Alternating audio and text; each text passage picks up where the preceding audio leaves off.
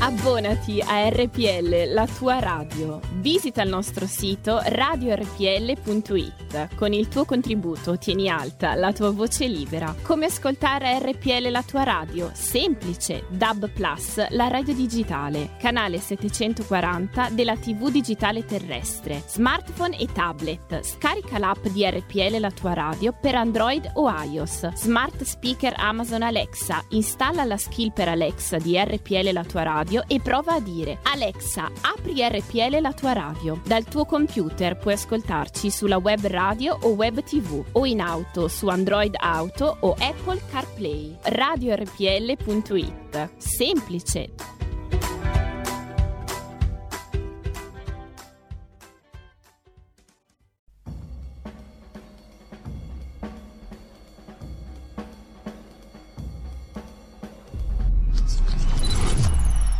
Un cordiale buongiorno a tutte le ascoltatrici e a tutti gli ascoltatori da Giulio Cainarca. Ben trovati. L'appuntamento con la rassegna stampa è giovedì 25 novembre, sono le 7.33.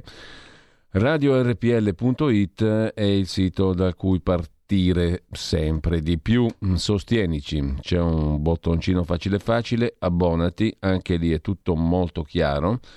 Libertà e partecipazione, cantava Giorgio Gaber e questa è la nostra parola d'ordine per questa campagna di abbonamenti alla quale vi mm, raccomando di aderire per un motivo molto semplice, perché ne abbiamo bisogno tutti, noi naturalmente, ma credo anche chi ha imparato ad apprezzare questa radio mm, con i suoi limiti, una radio povera, una radio che vive del minimo, che però cerca di offrire il massimo. E quindi mm, fatevi un giro, date un'occhiata al sito c'è la vitale necessità di sostegno, di partecipazione, con diversi livelli, con diverse possibilità. Il vecchio metodo, quello delle donazioni, è sempre in auge, sempre buono e naturalmente c'è una proposta in più, quella di abbonarsi a diverse, possib- a diverse fasce, a diversi livelli, con diversi livelli di partecipazione in cambio da 8 euro a 40 euro. Potete intervenire, fare degli editoriali, mandare dei commenti, condurre insieme ai conduttori, preparare una trasmissione insieme a noi. A ciascuno di noi lo sceglierete voi. Eh, l'importante è che mm, vi abboniate e partecipiate a questo sforzo che per il 2022 dovrà essere ancora più finalizzato, massiccio e preciso. Date uno sguardo al sito radiorpl.it e mm, la sezione giusta è quella Sostienici abbonati. Nella sezione Chi siamo ci sono i nomi adesso, editori, eh, ci sono i nomi dei nostri editori, di coloro che hanno aderito finora a questo appello, i nuovi che hanno aderito a questo appello. Mentre eh, diamo uno sguardo adesso alle agenzie di stampa, come sempre, le nuove misure anti-Covid con le parole di Draghi, evitiamo rischi, il Super Green Pass per salvare il Natale. Dal 6 dicembre al 15 gennaio il Super Green Pass, i cui contorni poi preciseremo, vale in zona bianca, anche in zona bianca, fino al 15 gennaio una stretta a tempo, ma c'è una possibile proroga all'orizzonte, cioè non è detto che finisce il 15 gennaio la storia del Super Green Pass, anzi in zona gialla mascherina all'aperto e anche a Milano nella zona centrale mascherina, in zona di galleria. Corso Vittorio Emanuele, insomma il centro di Milano sotto Natale bisogna percorrerlo con mascherina. Ecco cosa cambia, scrive ancora l'agenzia ANSA, lo vediamo subito obbligo di vaccino per sanitari, forze dell'ordine, insegnanti, durata del pass ridotta a nove mesi. Sono le misure del nuovo decreto anti-Covid approvato dal Consiglio dei Ministri all'unanimità.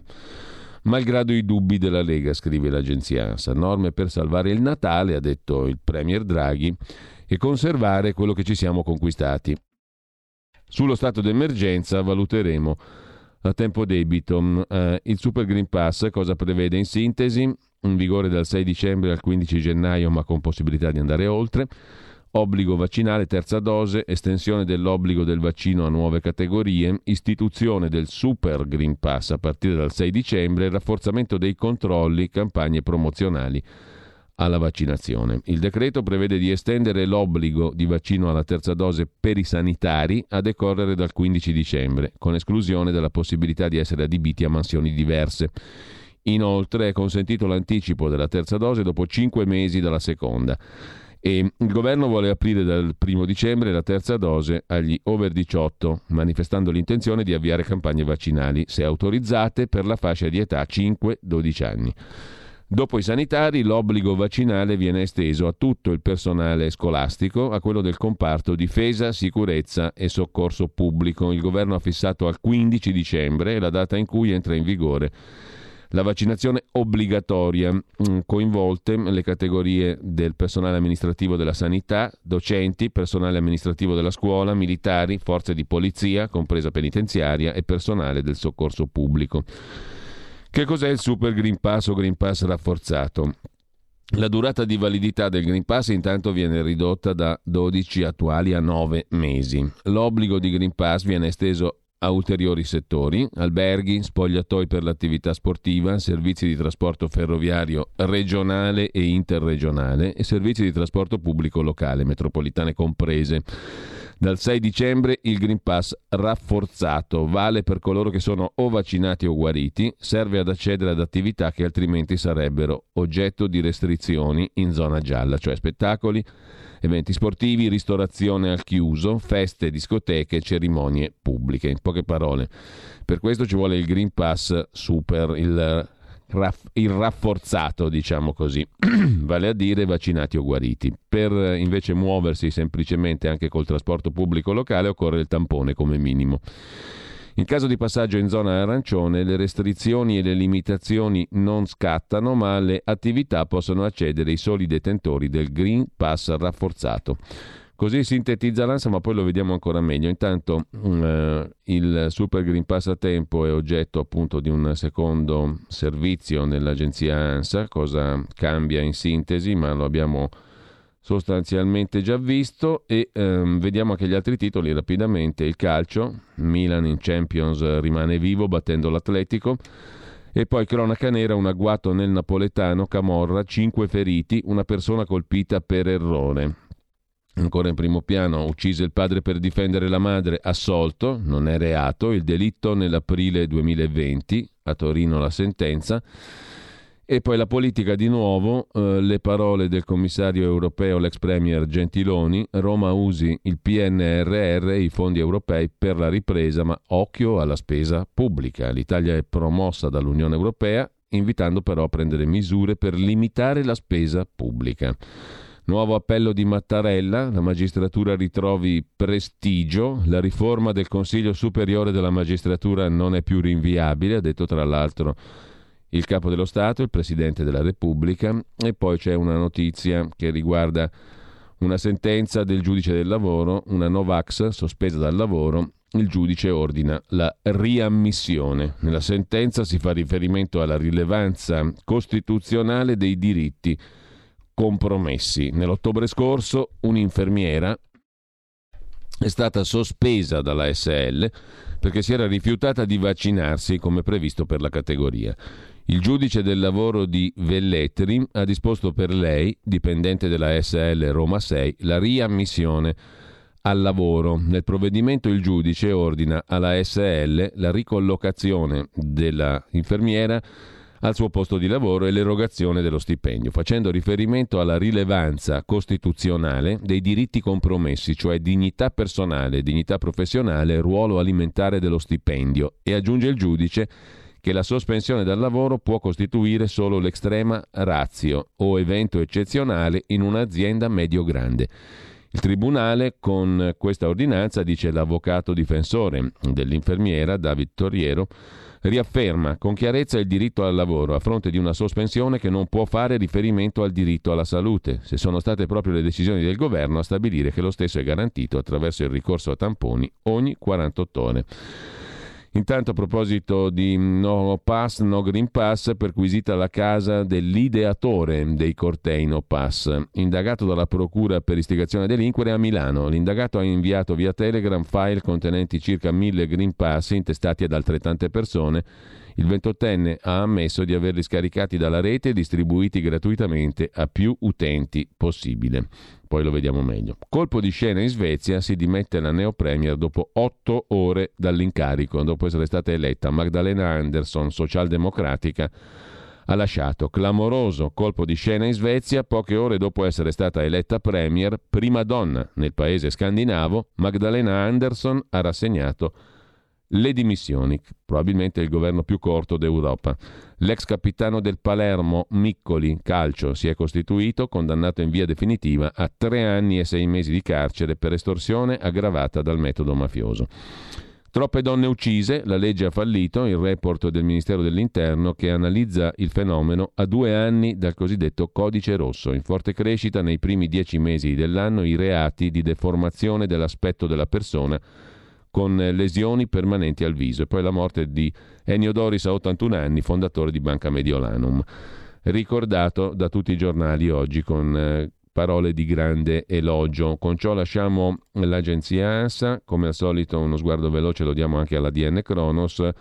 In primo piano il ministro Speranza e il premier Draghi, il Super Green Pass, il decreto, le misure dal 6 dicembre in avanti per salvare il Natale, è la parola d'ordine.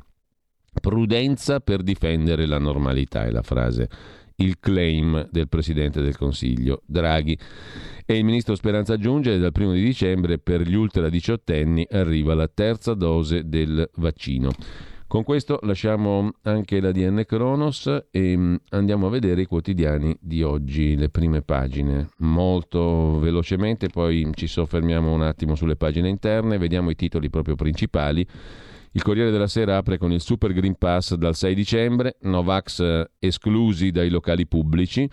Per autobus e metro serve il tampone. Il decreto legge approvato all'unanimità rientrano i malumori della Lega. Varrà anche per le zone bianche. E poi in primo piano con la fotografia a decine i migranti che annegano nella Manica tra Francia e Gran Bretagna, Londra accusa Parigi di alimentare le partenze. Un gommone con 50 migranti si è ribaltato nella manica, oltre 30 vittime. Tentavano di passare dalla Francia alla Gran Bretagna. Scoppia la polemica politica. A proposito di Francia, Italia e Francia faranno il patto del Quirinale, il trattato del Quirinale, un accordo utile con qualche spina, scrive Franco Venturini.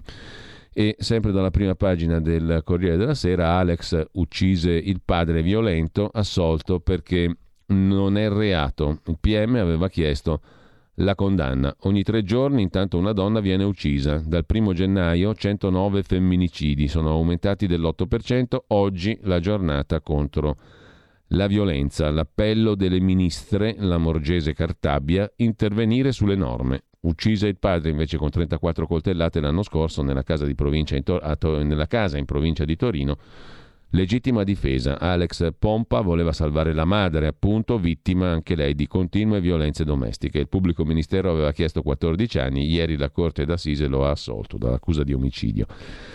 Addio Ennio Doris, signore del risparmio, socio e amico di Berlusconi, scrive il Corriere della Sera in prima pagina. Andiamo a vedere Repubblica subito, la prima pagina di Repubblica su la questione del salvare il Natale, è stretta sui Novax dal 6 dicembre non potranno entrare in bar, ristoranti, palestre, spettacoli i non vaccinati o i non guariti.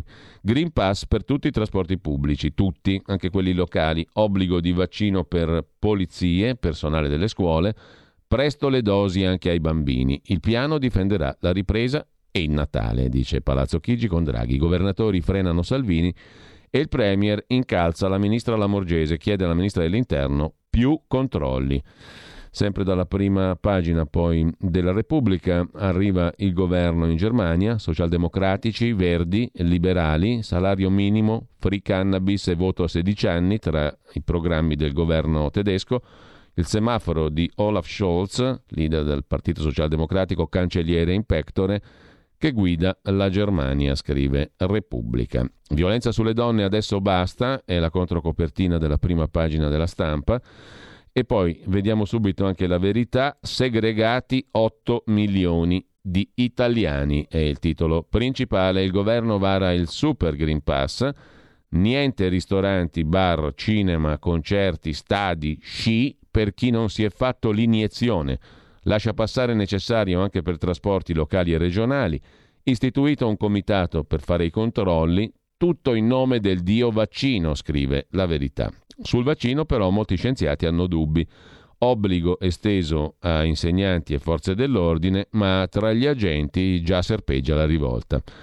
E poi l'altro titolo invece ha a che fare con Renzi, i pizzini della struttura Renzi per le nomine. Nelle carte dell'inchiesta Open viene descritto il meccanismo ideato dai fedelissimi del Giglio Magico per mandare al capo i messaggi ultra riservati su PD e manager di Stato, buste da lasciare alla casa di Pontassieve, scrivono Alessandro Darolde e François de Tonquedec. Aveva paura delle intercettazioni telefoniche, perciò Matteo Renzi aveva affidato al suo uomo di fiducia Patrizio Donnini un sistema di comunicazione a base di pizzini elettronici e buste da lasciare a Pontassieve.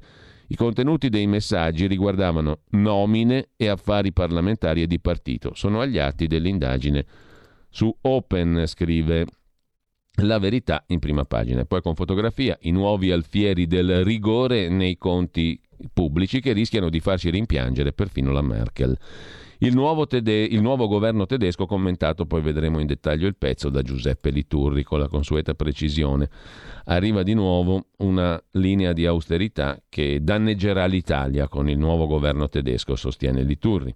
A chiudere la prima pagina della verità, il corpo è nostro, solo se vogliamo ucciderci, scrive Francesco Borgonovo. Eutanasia e aborto liberi, ma guai se non ci sottoponiamo alla vaccinazione. Il corpo è libero soltanto se vogliamo ucciderci con eutanasia o uccidere anche con l'aborto. Se non vogliamo vaccinarci non siamo più liberi di disporre del nostro corpo. A chiudere Maurizio Tortorella che ricorda Ennio Doris, il visionario concreto che ha rivoluzionato il modo di fare il banchiere. Andiamo a vedere anche Libero, la prima pagina è un augurio di Buon Natale, ma solo ai Sivax, gli altri infami no. Buon Natale solo ai Sivax, le nuove misure anti-Covid. L'Italia rimarrà aperta ai vaccinati.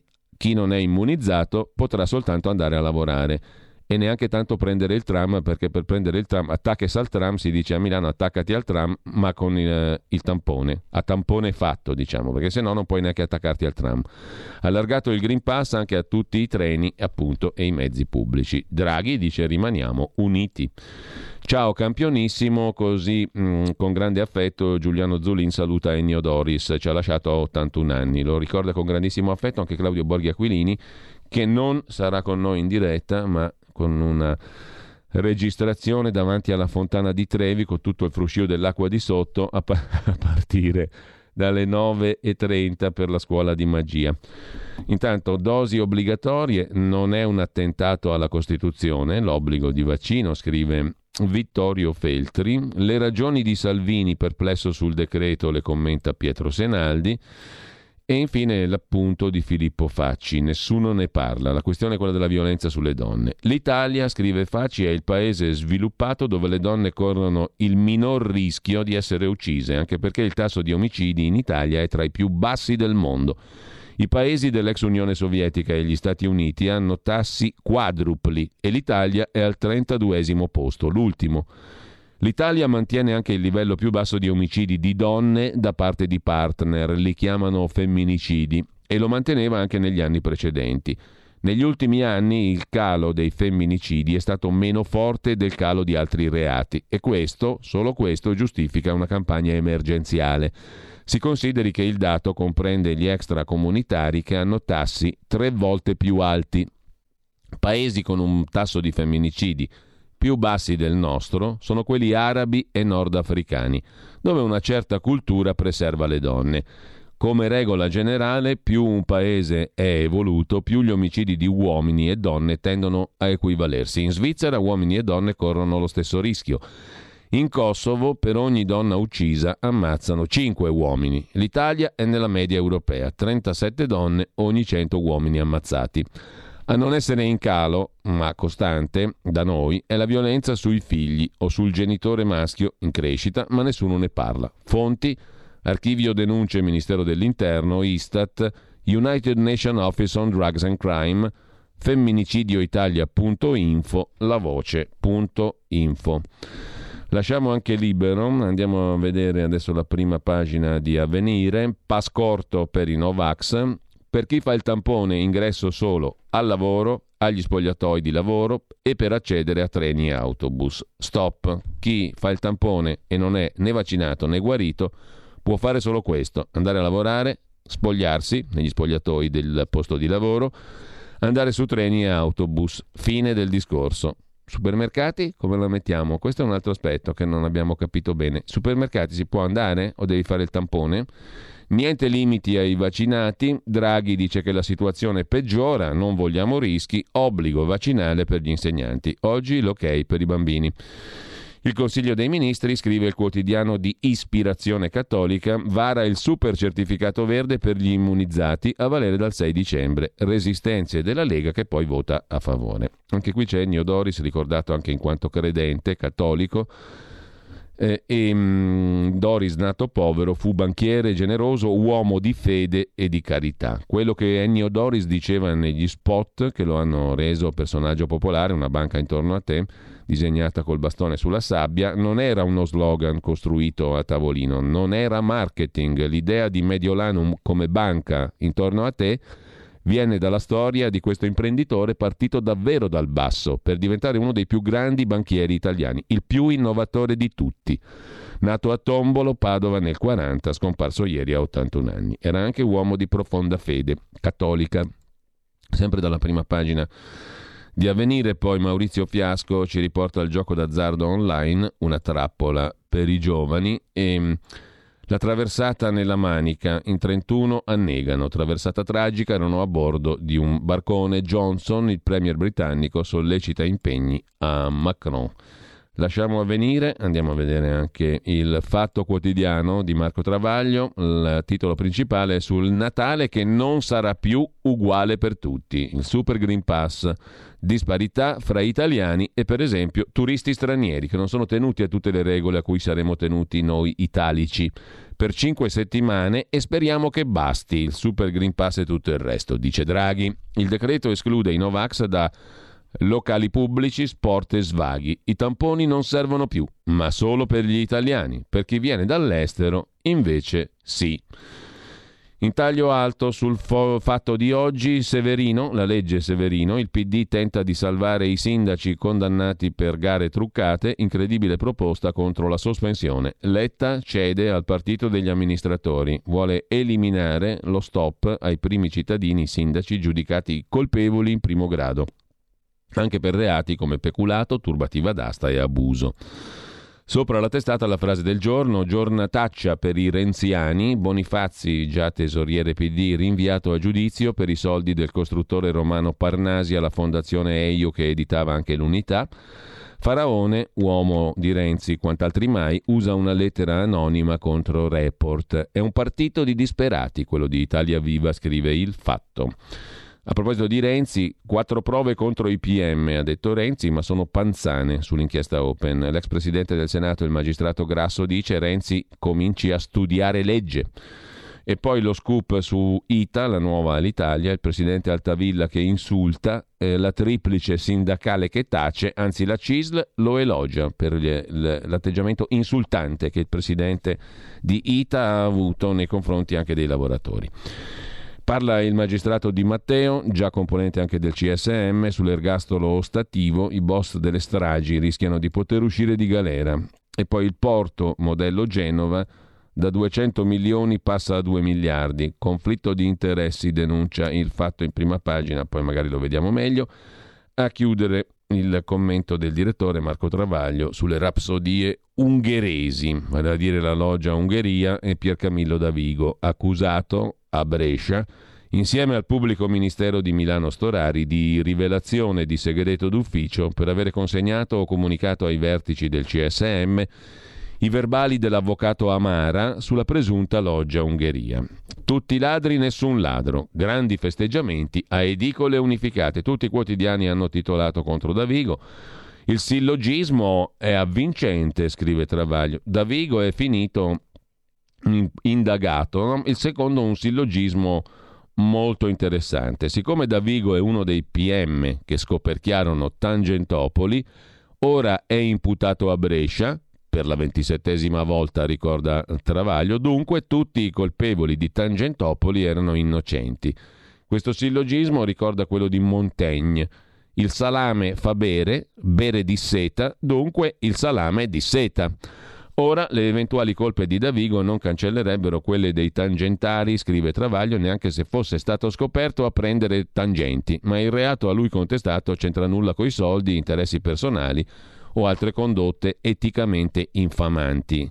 Il reato attiene a una sua doverosa denuncia in base all'interpretazione letterale di una circolare del Consiglio Superiore della Magistratura, quella per cui ai suoi membri non si può opporre il segreto. Primavera 2020, ricorda Travaglio, Storari confida a Davigo che i vertici della Procura di Milano non indagano personaggi accusati dall'avvocato Amara. Davigo si fa dare i verbali perché a lui non si può opporre il segreto e ne avvisa alcuni colleghi del CSM, a voce e non tutti, perché due sono accusati dall'avvocato Amara e non devono sapere delle indagini. Sta commettendo reato? I colleghi del CSM ritengono di no, se no lo denuncerebbero per non commetterne uno a propria volta, cioè l'omessa denuncia di pubblico ufficiale. Neanche il vicepresidente Ermini, che corre ad avvertire Mattarella, senza che questi eccepisca nulla, poi distrugge i verbali avuti da Davigo, cioè la prova del possibile reato. Se fosse tale lo renderebbe colpevole di favoreggiamento. Anche Salvi, procuratore di Cassazione, titolare dell'azione disciplinare, si guarda bene dall'avviare azione contro Davigo, anzi usa le sue informazioni per chiamare il procuratore di Milano e sollecitare le iscrizioni degli indagati di cui Storari lamenta l'assenza. Al processo ci sarà da divertirsi, quando Davigo chiamerà tutti a testimoniare. Intanto, conclude Travaglio, oltre che del dito, cioè Davigo, magari qualcuno si occuperà della luna, cioè la loggia Ungheria sempre che con fratelli e con sorelle ungheresi, che nel frattempo continuano a fare carriera, non siano arrivati al Quirinale, scrive il direttore del Fatto Quotidiano, che lasciamo per andare a vedere anche il giornale. Qui domina la foto di Ennio Doris, reinventò la banca, fu un rivoluzionario, Berlusconi lo ha definito amico, patriota, grande uomo. L'altro titolo, Natale senza Novax. Arriva la stretta, super pass in zona bianca nelle vacanze, meno libertà ai non vaccinati, il certificato anche per i mezzi pubblici, il rebus dei controlli. Come si fa controllare su autobus e metropolitane, cittadine e, e regionali? Mentre a centropagina c'è un'altra vicenda giudiziaria, il caso Rubi, si sgretola il processo, la difesa manda in tilt il pubblico ministero, crolla l'impianto accusatorio contro Silvio Berlusconi. Il processo Rubi, scrive Luca Fazzo, non è un processo normale, è l'ultima frontiera della guerra dei 30 anni tra Procura di Milano e Silvio Berlusconi. Il processo si sta sgretolando sull'onda delle violazioni al codice che i pubblici ministeri hanno compiuto nelle indagini sulle feste ad Arcore. Scoppia anche il caso MeToo al report, poi lo vediamo meglio. Per Ranucci sono bufale, se ne occupa sul giornale Felice Manti, bufera in Rai. Tra le accuse al conduttore Ranucci anche servizi confezionati ad arte. Poi vedremo perché MeToo. Il Foglio mette in prima pagina una riflessione del direttore Claudio Cerasa subito sotto la testata a proposito di Draghi al Quirinale, il trattato del Quirinale, tutto ruota intorno al Quirinale. E a proposito di trattato del Quirinale tra Italia e Francia, ricorda il direttore del Foglio Cerasa, lunedì scorso, in un'intervista al Corriere, il vice segretario della Lega Lorenzo Fontana ha elogiato lo sforzo del governo Draghi di creare questo patto speciale con la Francia e ha salutato con favore anche la firma del Trattato del Quirinale per una ragione geopolitica Dobbiamo avere chiaro, ha detto Fontana, che nell'area del Mediterraneo si manifesteranno sempre più gli interessi di potenze emergenti e aggressive. Per proteggere dunque gli interessi dell'Italia, scommettere su un sovranismo europeista è più conveniente che scommettere su un sovranismo nazionalista. Mettere insieme culture diverse, far convivere ideologie contrapposte, trovare un nuovo equilibrio, anche in relazione al patto con la Francia, al trattato del Quirinale. C'è un altro tema che si affaccia in prima pagina sul foglio, ovvero i comuni alla canna del gas con pochi soldi. Napoli batte cassa a Palazzo Chigi, subito fondi o niente PNRR, dicono a Napoli, sindaco e la giunta. Anche Torino e Palermo chiedono interventi per il loro debito storico, ma il Ministero dell'Economia frena nessuna legge ad hoc, se ne riparla nel 2022. le città in dissesto, città in difficoltà economica. Di Ennio Doris si occupa Salvatore Merlo, creò un impero finanziario partendo da una stalla in Veneto e fece la fortuna di Berlusconi. Ennio Doris lo aveva esposto in sala riunioni a Milano 3, in una stanza quasi privata all'ultimo piano, uffici Banca Mediolanum. Impossibile non notarlo. Alto quasi 1,70 m, il ritratto di Silvio Berlusconi a grandezza naturale, gessato a righe, cravattone regimental, naso da bambola, gran sorriso ribaldo. Era il suo amico, l'uomo che ha cambiato il mio destino, diceva Doris con la modestia che sempre gli aderiva come una muta da sub, scrive appunto il foglio in prima pagina con Salvatore Merlo. E sempre dalla prima pagina del foglio Draghi Super Pass nasce l'Oscar del vaccinato. È un premio dice il ministro Brunetta. Niente po' po' di meno. Non siamo più vaccinati alle vongole. Da ieri i fessi si dica sorridendo, sono i presunti furbi, quelli che pur potendo hanno rinunciato a vaccinarsi. I veri furbi sono gli italiani presi per fessi, quelli che ripetono vaccino sì. Nasce il Super Green Pass, che è il premio di chi ha scelto il camice dei medici e non il turbante dei ciarlatani di chi, tra vaccino e tampone, ha scelto il vaccino. Nasce grazie ai governatori della Lega, passa per merito di Massimiliano Fedriga, ieri ringraziato per ben due volte da Draghi. Scatta dal 6 dicembre, vale fino al 15 gennaio, si applica a partire dalla zona bianca.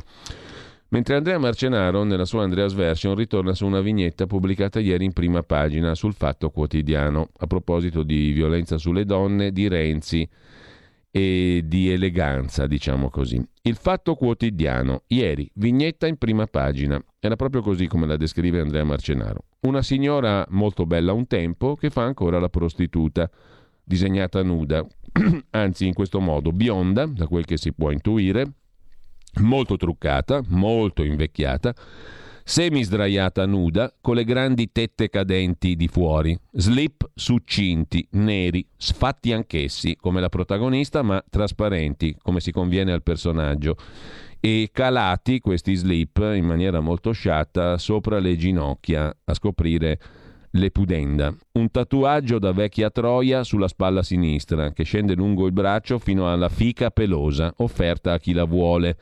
Copre il sesso una striscia rossa con scritto chiamami.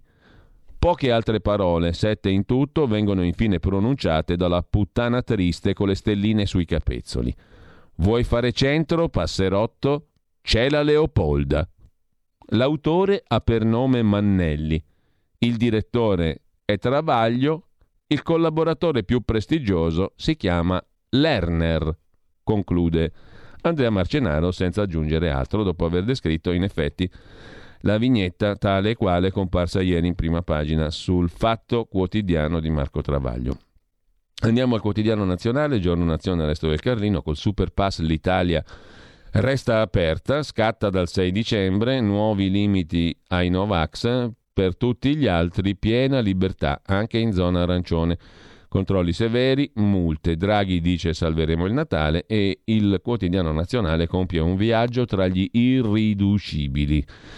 Sul web la mappa dei locali che non chiedono il lascia passare. E poi ancora violenza sulle donne e i minori, 32 case al giorno, denunce, troppa paura e a Milano la pubblico ministero Mannella dice il codice rosso comunque funziona. Sempre a Milano Giro di vite per la mascherina, scatta l'obbligo di mascherina sull'asse San Babila, Duomo, Castello, cioè nella zona centro di Milano si deve mettere la mascherina all'aperto. Il mattino di Napoli, tra le altre cose, mette in primo piano la sparatoria di Camorra ad Arzano, spari nel mucchio, cinque feriti dentro a un bar, tra le cinque persone ferite in serata ieri ad Arzano, Napoli, all'interno di un bar, un 61enne colpito per errore.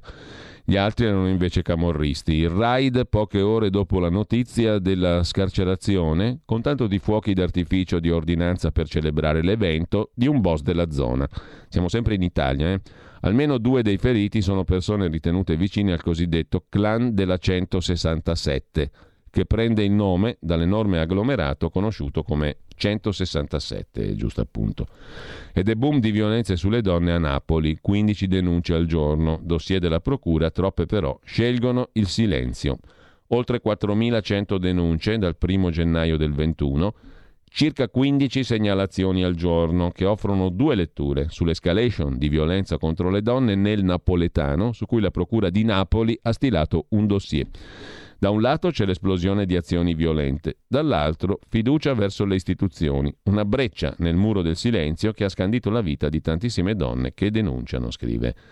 Il mattino in prima pagina. Dal mattino passiamo a vedere anche Il tempo di Roma, manette e non scarpette, è il titolo del pezzo di Franco Becchis, il direttore si celebra la giornata contro il femminicidio, ma nonostante le leggi, tanto decantate, le tragedie sono in aumento.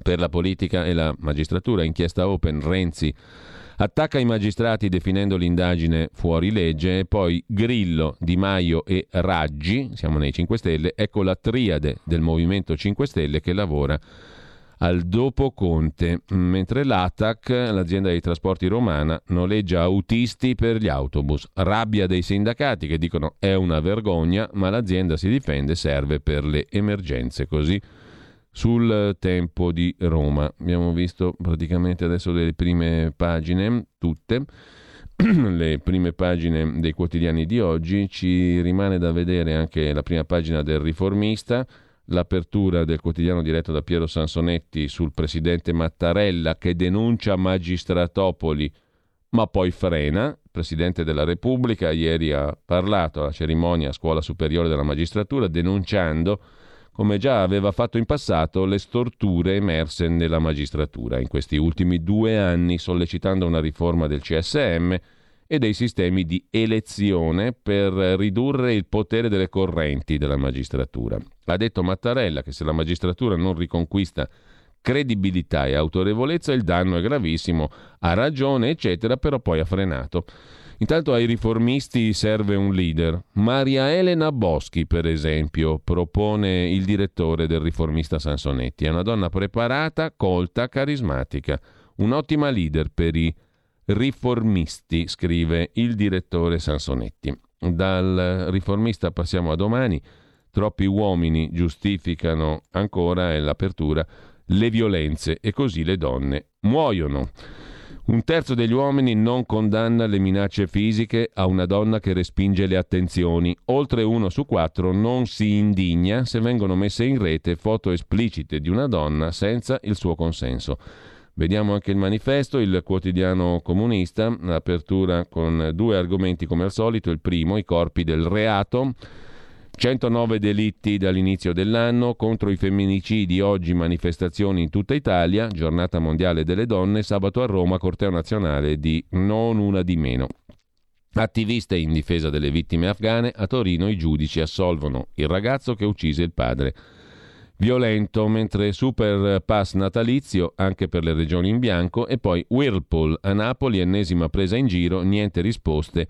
Il Ministero dello Sviluppo Economico occupato, lavoratori e sindacati di Whirlpool Napoli hanno occupato il Ministero dello Sviluppo contro l'ennesimo tavolo senza risultati e senza ministri. Il confronto non riesce a uh, comprare l'area. Il governo non ha temuto, tenuto la promessa sullo strumento per evitare la NASPI. Protesta la FIOM.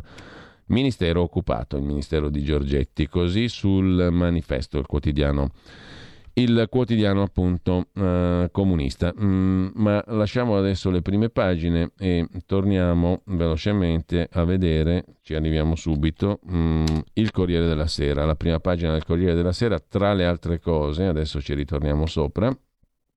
La prima pagina del Corriere, dicevamo, oltre alla questione del Green Pass, eh, si occupa anche di Piero Angela con il caffè di Don Massimo Gramellini. Piero Angela che pretende dal cameriere di un affollato ristorante romano che gli controlli il Green Pass.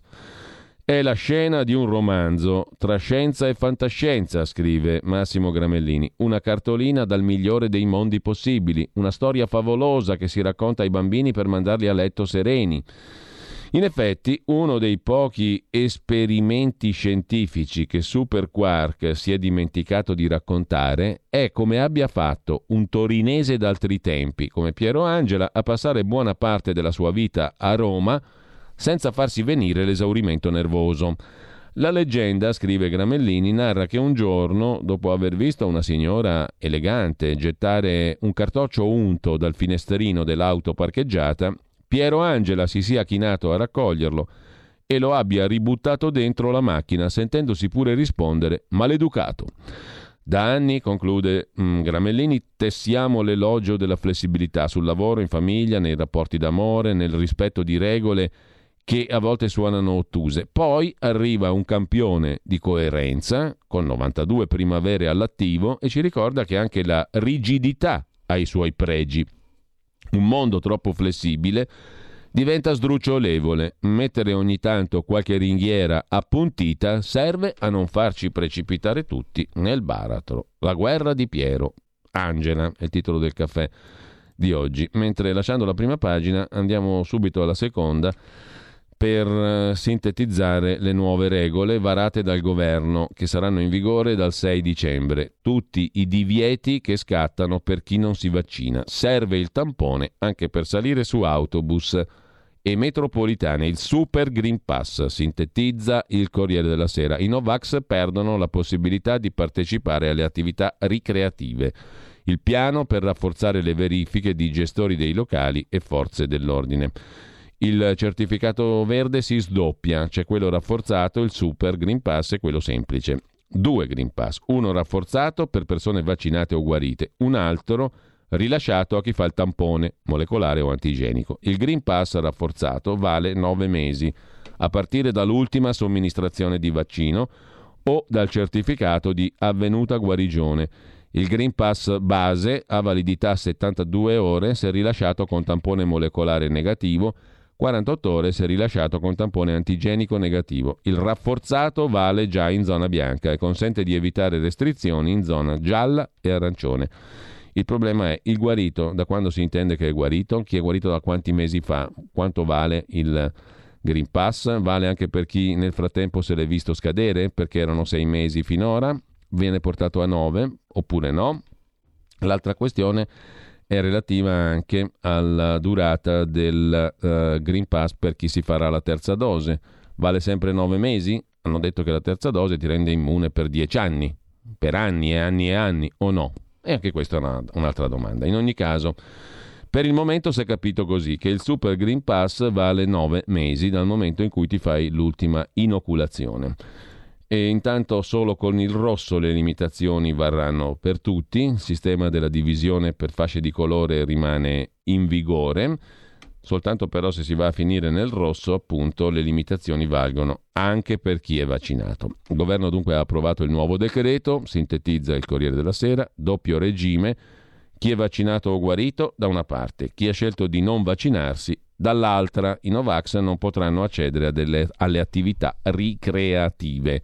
Il provvedimento è in vigore fino al 15 gennaio del 22.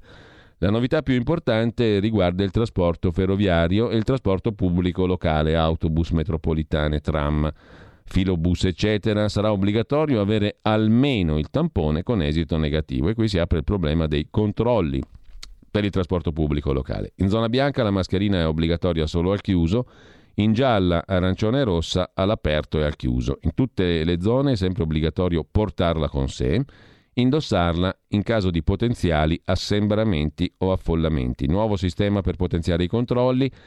I prefetti devono sentire il Comitato Provinciale Ordine e Sicurezza e entro cinque giorni adottare nuovo piano controlli coinvolgendo tutte le forze di polizia. Così si cerca di rafforzare la verifica da parte dei gestori dei locali, ma soprattutto da parte delle forze dell'ordine. Sarà modificato anche l'algoritmo della app C19 che valida il Green Pass.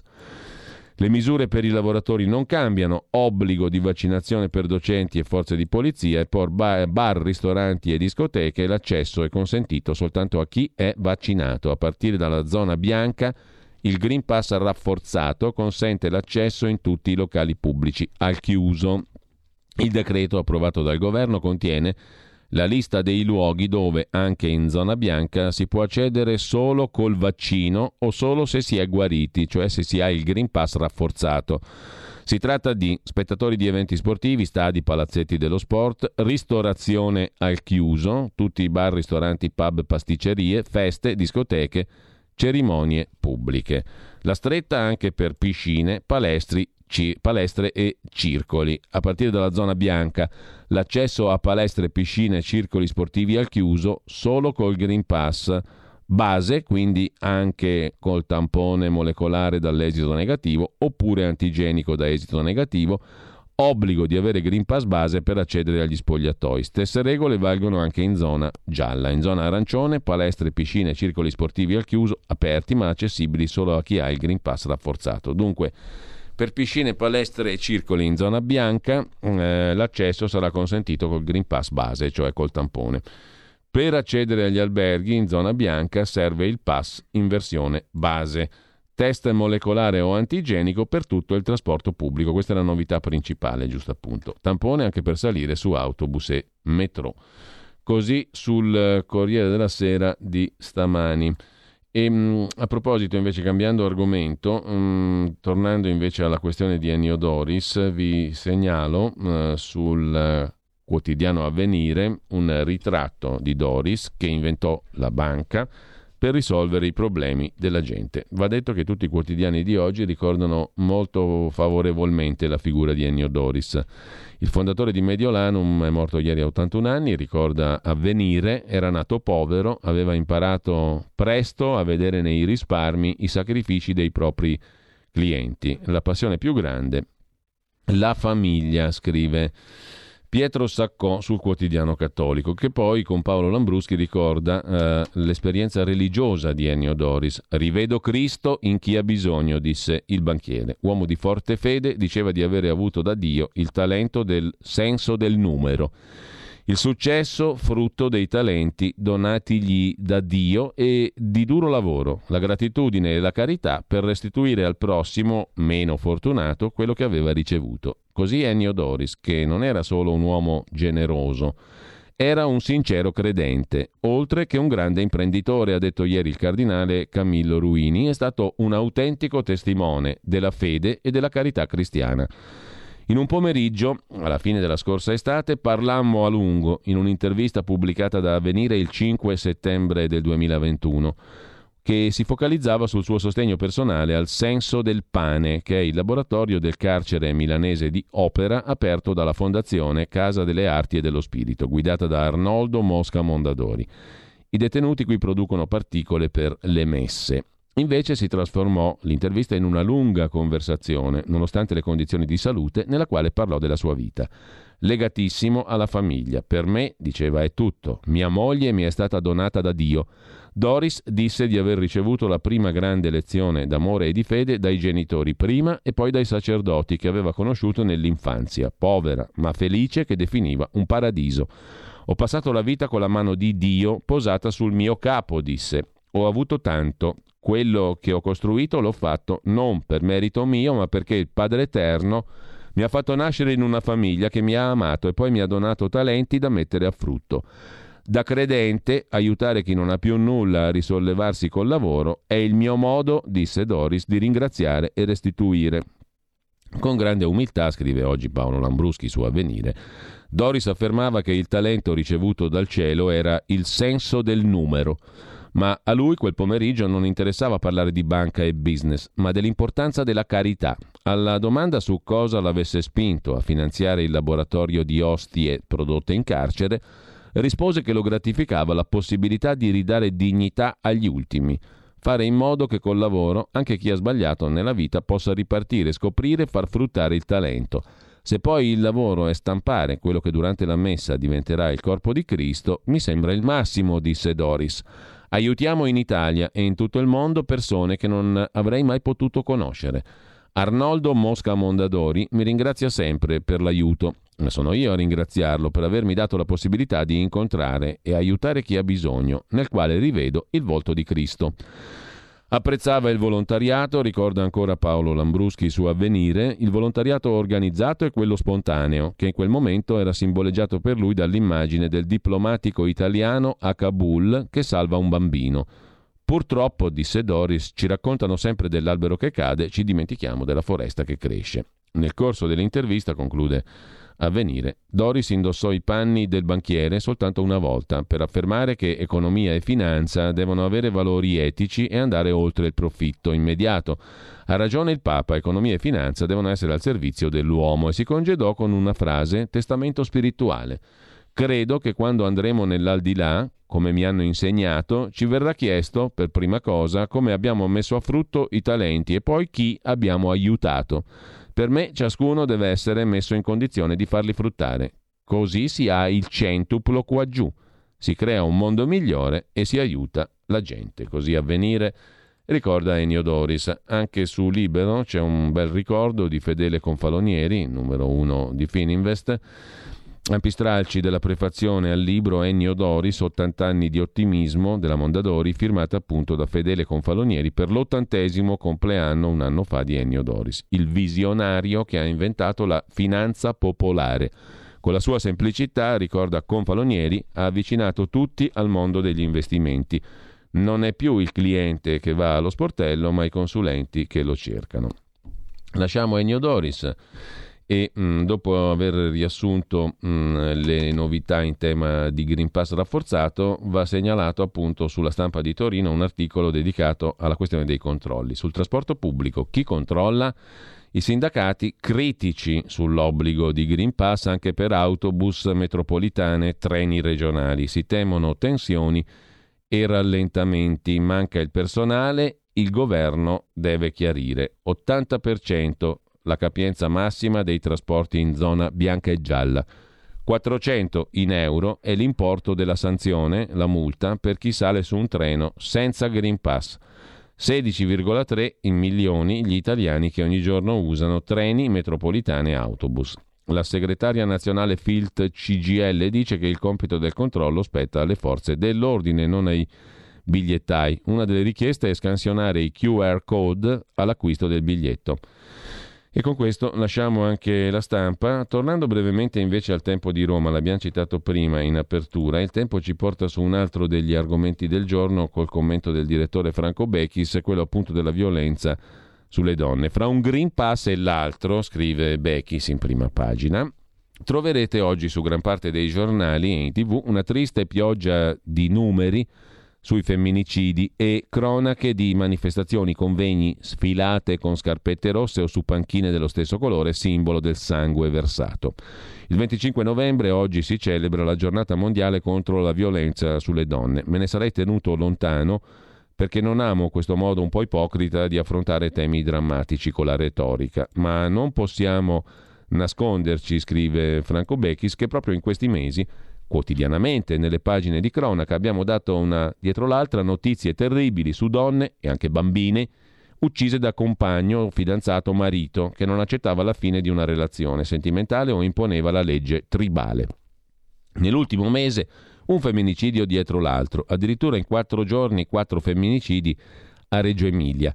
In alcuni di questi episodi, più che altro Modena, comunque in uh, Emilia-Romagna, in alcuni di questi episodi, le statistiche dicono nel 15% dei casi, le donne massacrate avevano denunciato da tempo le minacce o le violenze subite. Lo aveva fatto Juana Cecilia Hazana Loyasa, uccisa venerdì scorso dall'ex Mirko Genco, pazzo di rabbia per aver visto su Instagram una foto di lei sorridente insieme ad amici. Mirko era già stato denunciato per precedenti violenze, è stato arrestato a settembre, ha patteggiato e dopo un breve periodo di domiciliari è stato rimesso in libertà con provvedimento di divieto di avvicinamento alla ex e l'impegno a frequentare corsi di recupero. Ha fatto scalpore la dichiarazione del presidente del Tribunale di Reggio Emilia, donna, che ha difeso il provvedimento spiegando che i giudici hanno applicato alla lettera la legge e non possono essere dotati di preveggenza Saranno sembrate dichiarazioni inopportune, ma ha ragione quel magistrato. Il tema è la legge, non la sua applicazione. Da anni, scrive Franco Bechis, sui femminicidi grande retorica, che ha portato a cambiare anche leggi. C'è, non c'era prima, quella che punisce gli stalker. Un paio d'anni fa si è aggiunto il codice rosso, che ha inasprito molte pene. non è servito, sono aumentati ancora di più gli episodi di violenza. Bisogna dirlo chiaro, non servono a nulla le scarpette, la soluzione sono le manette. Qualcosa nelle nuove norme c'è, la previsione di utilizzo braccialetto elettronico per rendere più concreta la misura del divieto di avvicinamento alla donna. Solo che il braccialetto manca e i tribunali non sono in grado di imporlo, non ce l'hanno, ma soprattutto, ce l'avessero, non sono in grado di controllare l'eventuale violazione e in tempo, perché in questi casi il fattore tempo è tutto. Ho letto in vicende che per fortuna non sono finite in modo tragico, storie di donne che hanno chiamato le forze dell'ordine davanti all'ex sotto casa che suonava il campanello a ripetizione urlando. Hanno dovuto attendere 40-45 minuti. A loro è andata bene, ma questa non può essere la soluzione. Il solo antidoto carcere per i denunciati con una carcerazione preventiva che consenta di celebrare processi immediati e applicazione della pena carceraria commisurata alle minacce o alle violenze, escludendo questi tipi di reati dalle garanzie previste dalla procedura penale ordinaria. Manette dunque, non scarpette rosse. Se non stanno in carcere non si può evitare il delitto e se si sa che con la semplice minaccia o qualsiasi violenza è lì che si finisce, il deterrente è più che concreto, il solo modo per evitare la tragedia. Poi le autorità giudiziarie possono valutare con i tempi giusti la protezione della donna minacciata, ricorrendo anche a quel che viene utilizzato per pentiti o testimoni di giustizia, trasferimento in altro luogo, residenze protette, eventuali scorte, cambio di identità. Dunque, conclude Franco Becchis, non scarpette, ma manette. Per la politica è un tema spinoso, oscillando, come accade sempre, fra giustizialismo e supergarantismo. Ma se quella dei femminicidi è un'emergenza, e lo è, non può che, richiede, che richiedere per fermarla leggi speciali assai poco garantiste. Hai sentito? Le radio italiane si mettono insieme per amore. Per amore della radio. Una grande storia meritava uno straordinario futuro. Nasce l'app Radio Player Italia 140 stazioni in una sola rete. Scegli la tua preferita e ascolta il suono perfetto del digitale. Gratis, senza registrazione, senza interruzioni. Compatibile con tutti i device. Naviga, esplora e scopri l'universo dell'audio. Ti sorprenderà. Scarica Radio Player Italia. Il futuro batte con la radio nel cuore. Anche RPL è disponibile su Radio Player Italia.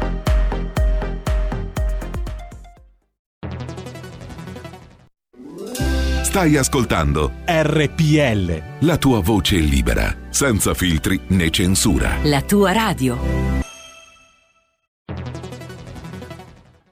Dal 1849 Brescia è la leonessa d'Italia perché Brescia, i bresciani e le aziende bresciane non mollano mai. La Sargom di Rodengo Saiano Brescianissima è sempre più forte per vendere, lavorare e trasformare articoli gomma plastica tecnico-industriali. Alla Sargom potete inoltre trovare tubi gomma e plastica per aspirazione mandata aria, acqua, acidi, solventi e abrasivi, le cui caratteristiche e schede tecniche sono nel sito www.sargom.it. Grazie Brescia, da Sargom Rodengo Saiano, Brescia. Porta con te ovunque RPL la tua radio. Scarica l'applicazione per smartphone o tablet dal tuo store o dal sito radiorpl.it. Cosa aspetti?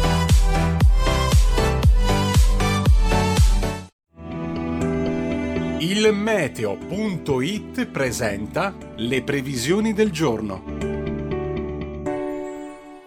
Un'intensa perturbazione si abbatte sull'Italia e provocherà nel corso della giornata odierna precipitazioni diffuse anche forti, temperature inoltre generale calo. Al mattino le precipitazioni interesseranno in maniera più diffusa il nord, le regioni centrali tirreniche, ma anche le due isole maggiori, specie la Sicilia, dove saranno possibili anche dei nubifragi. Qualche pioggia anche sulle coste ioniche. Andrà invece un po' meglio altrove. Nel pomeriggio diffuso maltempo da nord a sud, con elevato rischio di nubifragi, specialmente sulle coste toscane e laziali, nonché sul basso versante tirrenico, tra Calabria e Sicilia. Le previsioni di ilmeteo.it tornano più tardi. Un saluto da Stefano Ghetti. Avete ascoltato le previsioni del giorno.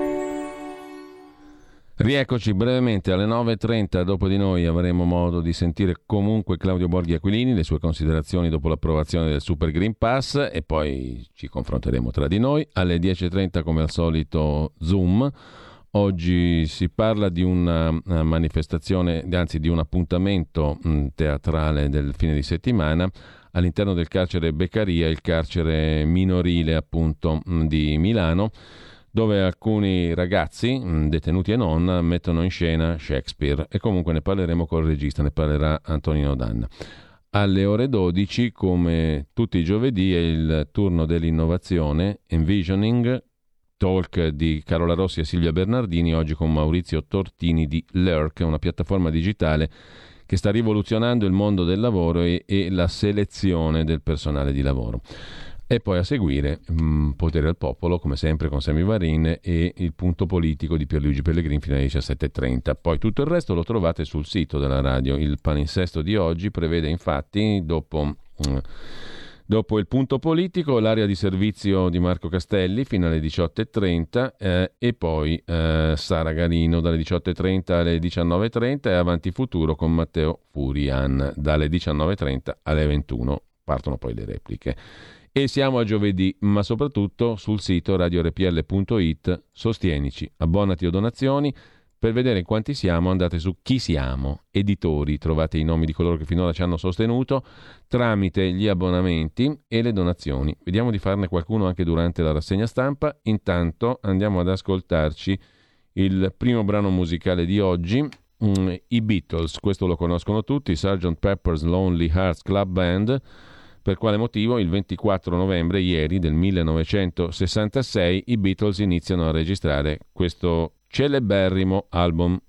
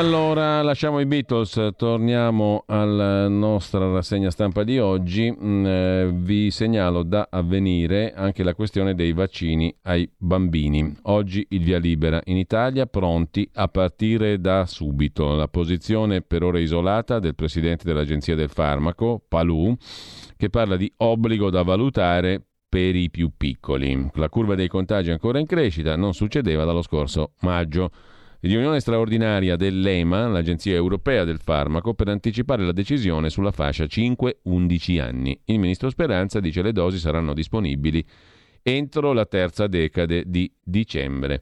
L'Italia pronta a vaccinare i bambini a poche ore dall'ok dell'Agenzia Europea del Farmaco per la fascia 5-11 anni, atteso per oggi. Il ministro della Salute Speranza conferma le dosi per i più piccoli, appunto fra 5 e 11 anni, potrebbero essere disponibili nella terza decade di dicembre. Il primo passaggio formale, ha detto Speranza, è l'approvazione da parte dell'Agenzia europea LEMA del vaccino nella dose ridotta che è un terzo di quella utilizzata nelle altre fasce d'età. A quel punto gli atti formali verranno inviati all'AIFA, l'Agenzia Italiana del Farmaco, che farà le verifiche e si pronuncerà dando un parere che sarà allineato a quello dell'Agenzia europea. Poi bisogna aspettare la consegna da parte di Pfizer delle dosi pediatriche che, ha detto Speranza, sono differenti, verranno consegnate in date non certe ancora, ma con tutta probabilità nella terza decade di dicembre. Nel frattempo è prevista una campagna di comunicazione. Al tavolo del Ministero della Salute convocate le società scientifiche e le organizzazioni pediatriche. L'obiettivo evitare il rischio di diffusione di fake news. L'infezione intanto continua a correre anche fra i più piccoli a scuola, nelle aule. Bisogna vaccinare i bambini perché, ha detto il sottosegretario alla salute Sileri, se si ammalano c'è il rischio che abbiano complicanze che durano nel tempo. Alcune reversibili, altre purtroppo più o meno reversibili. Questo è il long Covid che si verifica anche nei bambini con una percentuale impressionante, anche del 10-12%, ha detto il sottosegretario Sileri, il che significa che su 100 bambini che si infettano, 12 potrebbero avere sintomi di long Covid che interessano organi e apparati, dal sistema nervoso centrale al cuore. Si parla di miocarditi e pericarditi per il vaccino, ma nel bambino si possono avere miocarditi e pericarditi per colpa del Covid e rimangono anche dopo che hai passato il Covid. Attenzione, ha detto Sileri, perché oggi quello è il problema. Vi è una pandemia nella pandemia che è la gestione di complicanze che il Covid dà. Ecco perché è importante la vaccinazione. Per la somministrazione, ha detto Sileri, verranno utilizzati in gran parte gli hub esistenti con percorsi differenziati per i bambini, per i più piccoli. Il primo monitoraggio negli ospedali pediatrici ha consentito di contare 16 pazienti ricoverati, età media 3,5 anni.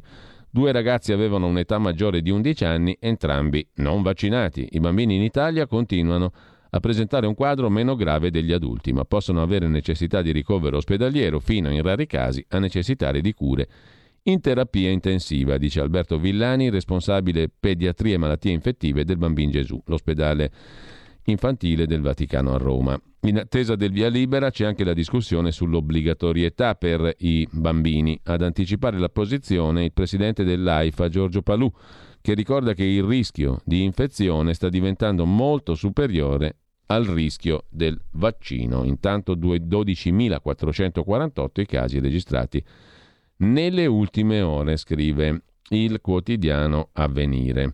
Noi andiamo a dare un'occhiata invece a proposito di vaccini anche alla prima pagina della verità, che le cose le mette in modo diverso come sempre, come tutti i giorni, lo vediamo subito. La prima pagina della verità si apre, come dicevamo, col pezzo di Maurizio Belpietro sulla segregazione di 8 milioni di italiani. Per i talebani del vaccino, scrive Belpietro, il mondo è diviso in due. Da una parte i Sì-Vax, che si sono sottoposti al vaccino e hanno acquisito ogni diritto, compreso quello di sentirsi superiori e più intelligenti. Dall'altra i Novax, una minoranza che con argomenti stupidi, ignoranti, mette a rischio la libertà dei Sivax, i loro interessi economici e sociali, la loro salute. Stando così le cose, per i talebani non esiste altra soluzione se non quella di privare dei diritti civili i renitenti al vaccino, limitandone la libertà di movimento, cominciando dal lavoro per arrivare alla vita quotidiana. Qualcuno più talebano di altri Vorrebbe anche, scrive il direttore della Verità Belpietro, qualcuno vorrebbe far pagare le cure ai non vaccinati, togliere loro la copertura del servizio sanitario che ricordiamo, è assicurata a spese della collettività perfino ai clandestini e a chiunque non sia in grado di pagare. Tutto ciò è alla base della decisione di inasprire il Green Pass col Super Green Pass per impedire che i non vaccinati accedano a una serie di servizi, anche se grazie al tampone possono dimostrare di non essere contagiosi. Peccato però, scrive Maurizio Belpietro, che a differenza di quanto credono i pasdaran del vaccino, il mondo non è diviso in due, da una parte le persone civili colte e informate, dall'altra i cretini disinformati, ignoranti, arroganti, violenti. Il mondo è più variegato, è fatto di persone intelligenti e documentate dall'una e dall'altra parte, con argomenti validi su entrambi i fronti. In mezzo una maggioranza rumorosa di persone che non sa nulla e recita a ripetizione dei dogmi. Ma l'arroganza con cui la maggioranza rumorosa pro Green Pass e vaccino mette a tacere qualsiasi obiezione è una contraddizione in termini. Chi si fa scudo con la conoscenza vantando competenze e bollando come sciocchezze le argomentazioni altrui, dimentica che la scienza si nutre di domande, non di certezze. Chi si interroga osservando dati contraddittori non necessariamente è stupido o pazzo. Dunque, quando si sente Burioni dispensare pillole di disprezzo, mi domando se sia professore o piazzista, da docente ai suoi convincimenti. Meno legittimo che tratti tutti dall'alto in basso. Non sto a ricordare le sciocchezze che Burioni disse all'inizio della pandemia. Rassicurava tutti, non c'era motivo di preoccuparsi, diceva. Alle sue certezze oppongo le parole di Matthew Memoli, direttore Dipartimento Studi Clinici National Institutes of Health, ovvero l'apparato istituti di ricerca scientifica degli Stati Uniti, da cui transitano dati clinici. Memoli ha detto che il modo con cui stiamo usando i vaccini è sbagliato e lo ha scritto anche ad Anthony Fauci. La, vaccina, la vaccinazione obbligatoria, ha detto, è straordinariamente complicata. Memoli ha una lunga carriera, da 16 anni è al National Institutes of Health e ha di recente ricevuto un premio per gli studi Covid. Il suo mestiere? Sperimentare i vaccini. Può essere considerato uno stupido, un terrapiattista, uno che crede che col siero iniettino il chip per le multinazionali a controllarci? Ovvio che no. Tuttavia Memoli ha molti dubbi. I suoi figli hanno tutte le vaccinazioni infantili classiche, ma sul farmaco, sul farmaco anti-Covid da ricercatore, Matthew Memoli manifesta le sue perplessità. Non si tratta di un vaccino sterilizzante, cioè non interrompe i contagi e non ha quella ricaduta sociale che ci si attendeva a tutela delle persone fragili e anziane, con la conseguenza che anche gli immunizzati si contagiano, finiscono in terapia intensiva e possono perfino morire. Memoli è da considerare un folle o un cretino? Un invasato che si è fatto contagiare da teorie antivaccini? Tutto può essere, anche che Burioni sia più folle di Memoli. Tuttavia, Christian Grady, capo del Dipartimento di Bioetica del Centro Clinico dei National Institutes of Health, ha autorizzato per primo, per il primo dicembre, un seminario sui temi discussi da Memoli, a cui parteciperanno 2.000 dipendenti dei National Institutes of Health negli Stati Uniti. C'è molto dibattito all'interno dei National Institutes, ha spiegato David Wendler, bioeticista senior del National Institutes, che è alle strette dipendenze di Christine Grady, moglie di Anthony Fauci. Ecco, la sostanza è che in America si discute senza dividere il mondo in due. Si discute in Gran Bretagna, in Svezia in Germania dove lavora Gunther Kampf, il professore che su Lancet ha demolito la teoria dell'epidemia di non vaccinati. Pazzo anche lui? Si è sani e intelligenti solo se ci si chiama Burioni, Abrignani e compagni?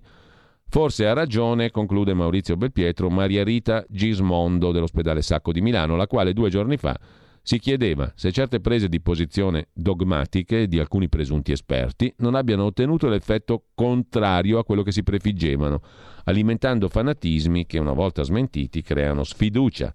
Senza i talebani probabilmente non assisteremmo allo scontro fra Sivax e Novax e non registreremmo la delusione o il rigetto verso misure importanti quali la vaccinazione, ha scritto Gismondo. Da ricovero anche Maria Rita Gismondo? si domanda e conclude Maurizio Belpietro. Intanto Draghi loda il modello Italia, intanto confina i cittadini, scrive Camilla Conti. A pagina 2 Carlo Tarallo, Natale ai domiciliari per 8 milioni di ribelli. Accontentate le regioni, il Super Green Pass valido 9 mesi scatterà in zona bianca locali e eventi preclusi ai non inoculati fino al 15 gennaio. Sugli autobus servirà la card versione base, comitati per i controlli, l'obbligo vaccinale varrà pure per professori e forze dell'ordine, scrive ancora la verità. E sempre dalla verità c'è da segnalare il pezzo di Francesco Bonazzi, pagina 4.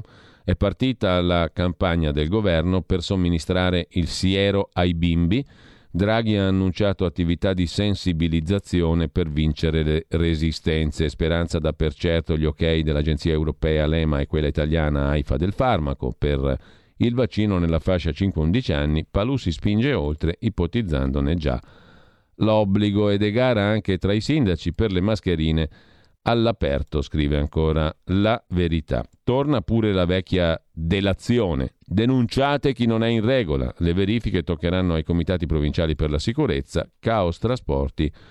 Dietro l'angolo, anche Antonello Piroso si occupa sulla verità della questione dei, del coronavirus. Nascondere l'obbligo di vaccino è inutile il rimborso dei danni spetterà comunque allo Stato. La Corte Costituzionale ha detto che il cittadino, invitato dalle autorità a vaccinarsi, ha il diritto al risarcimento per le conseguenze da reazioni avverse. Per la Corte il peso degli effetti negativi va condiviso dalla collettività.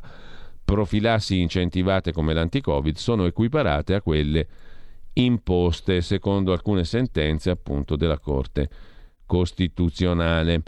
E intanto migliaia di alunni con le scuole chiuse restano anche senza didattica online. Flop del ministro Bianchi, scrive ancora la verità, screening lenti, sempre più studenti in quarantena in tutto il paese, si aggiunge la beffa. Tanti istituti non forniscono nemmeno le lezioni a distanza, altri solo se in isolamento finisce l'intera classe.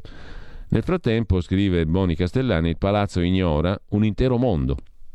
C'è un movimento di opinione privo di rappresentanza politica. Non sono Novax, esigua minoranza, ma coloro che rifiutano il dogma vaccinale e l'emergenza perpetua, mentre perfino per morire bisogna essere vaccinati, scrive Francesco Borgonovo. Follia in Germania. Sì all'iniezione letale per morire, ma solo per chi si fa il vaccino. L'uomo è liberissimo di togliersi di mezzo, ma non di rifiutare la punturina. Paranoia immunitaria e sostegno sfegatato all'eutanasia hanno in comune la rimozione di sofferenza, malattia e morte, ricorda Borgonovo. La verità poi interpella anche il vicepresidente dell'associazione Pro Vita, Jacopo Coghe. Basta confusione, il comitato etico non autorizza il suicidio di Mario, e qui parliamo del 43enne tetraplegico marchigiano. Rispettiamo il suo dolore, ma gli esperti sollevano dubbi. E poi ci sono due pagine, cambiando argomento, sulla verità di oggi, due pagine fitte fitte di Alessandro Darolde e François de Tonquedecker sulla questione dell'inchiesta Open su Renzi. Nomine, spintarelle, pizzini cifrati, Renzi faceva il postino. Agli atti dell'indagine Open i messaggi scambiati dall'uomo di Renzi, Donnini, il valzer dei manager di Stato, i segreti del PD e del Parlamento. E poi c'è un'altra questione sottolineata da Giacomo Amadori e Fabio Amendolara, la questione della loggia Ungheria. Schiaffo dei pubblici ministeri di Roma all'avvocato Amara, quello che ha rivelato della loggia Ungheria Compagnia Bella, eh, è stato archiviato Patroni Griffi, presidente del Consiglio di Stato, alto magistrato Filippo Patroni Griffi. Era stato indagato per aver chiesto utilità per una sua amica. Per i magistrati non c'è reato, anche se Amara avrebbe mentito e costruito prove false. La procura che per prima aveva scommesso sull'avvocato faccendiere Piero Amara e sulle sue confessioni, ora invece lo fa a pezzi. In una richiesta di archiviazione accolta a settembre a firma del procuratore aggiunto Calò e dei PM Affinito, Tucci e Varone, la magistratura romana il 10 giugno del 21, coincidenza, appena due giorni dopo l'arresto dell'avvocato Amara a Potenza, causato dagli intrallazzi giudiziari per l'Ilva a Taranto, sembra dedicare una certa cura alla demolizione dell'uomo di cui l'aggiunto Paolo Ielo nel 2019 aveva sconsigliato l'arresto ricordando ai colleghi che avrebbero dovuto affrontare un dibattimento con Amara a teste di accusa. Oggi quel testo sembra valere meno di una moneta di latta. Insomma, la Procura di Roma ha tirato uno schiaffone all'avvocato Amara, archiviato Patroni Griffi. Nel frattempo Giorgetti svicola sullo scorporo, qui parliamo della vicenda Telecom, ma apre al fondo americano in Telecom Italia. Il ministro sottolinea l'importanza, lo sentiremo dopo, di convincere soggetti internazionali a investire in Italia. Prime riunioni per valutare il futuro dei cavi e di Telsi. Oggi CDP, Cassa Depositi e Prestiti, scopre le carte, scrive la verità. Sul Trattato di Parigi invece interviene il COPASIR, il Comitato parlamentare di controllo sui servizi segreti. Domani la firma sul controverso accordo Italia-Francia. Il presidente del Copasir, Urso Fratelli d'Italia, convoca il ministro degli esteri, Di Maio, e lo bacchetta. Per il memorandum sulla via della seta, ricorda Urso, c'era stata un'informativa preventiva. Riunione di governo anche sul futuro della Oto Melara, azienda strategica del settore difesa italiano. Con ciò lasciamo la verità, mm, c'è da segnalare anche l'articolo di Giorgia Pacione di Bello sui nostri soldi, verso l'intesa a tre sulla flat tax, il PD arroccato a difesa delle imposte, Forza Italia e 5 Stelle aperti a introdurre in manovra una proposta che è sempre stata un cavallo di battaglia della Lega, cioè garantire più denari in busta paga, flat tax, riducendo il carico sulle aziende. Di parere opposto il Partito Democratico. Continuano le tensioni sulla legge di bilancio 2022. Racconta con la consueta precisione Giorgia Paccione di Bello sulla verità di oggi. La potete sentire anche tutti i sabati dalle 10 alle 11 nella rubrica proprio dedicata al fisco. È Maurizio Tortorella invece sulla verità, e così concludiamo, a ricordare Ennio Doris, scomparso ieri a 81 anni, il re del risparmio che rivoluzionò le banche. Figlio di un mediatore di bestiame, cre- creò un gioiello da 3 milioni di utenti con l'aiuto di Berlusconi, precorrendo l'home banking umanista, rimborsò i suoi clienti dopo il crack Lehman. Amava dire c'è anche domani. Cordoglio di Marina Berlusconi e della Fininvest è stato un imprenditore geniale, così sulla verità di stamani. Eh, lasciata la verità, torniamo agli altri articoli di giornata, vi segnalo anche sul Corriere della Sera un eh, punto su Draghi, firmato da Monica Guerzoni, pagina di primo piano di politica interna italiana.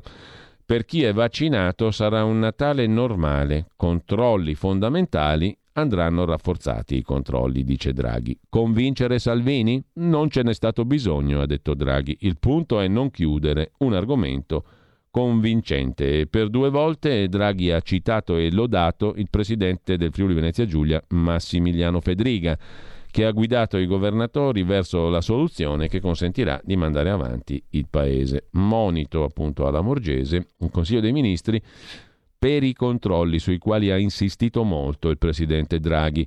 C'è tutta un'aneddotica sui mancati controlli, ha detto il Premier, è stata investita la ministra dell'Interno, impiegheremo tutte le forze dell'ordine. Controlli a gogo, attenzione, i Novax è importante non sottovalutare né criminalizzare chi ha altre vedute, ma continuare sulla strada cercando di convincere. L'economia, se non scatteranno chiusure, la ripresa andrà avanti. Il successo sarà il miglior modo di conciliare le persone.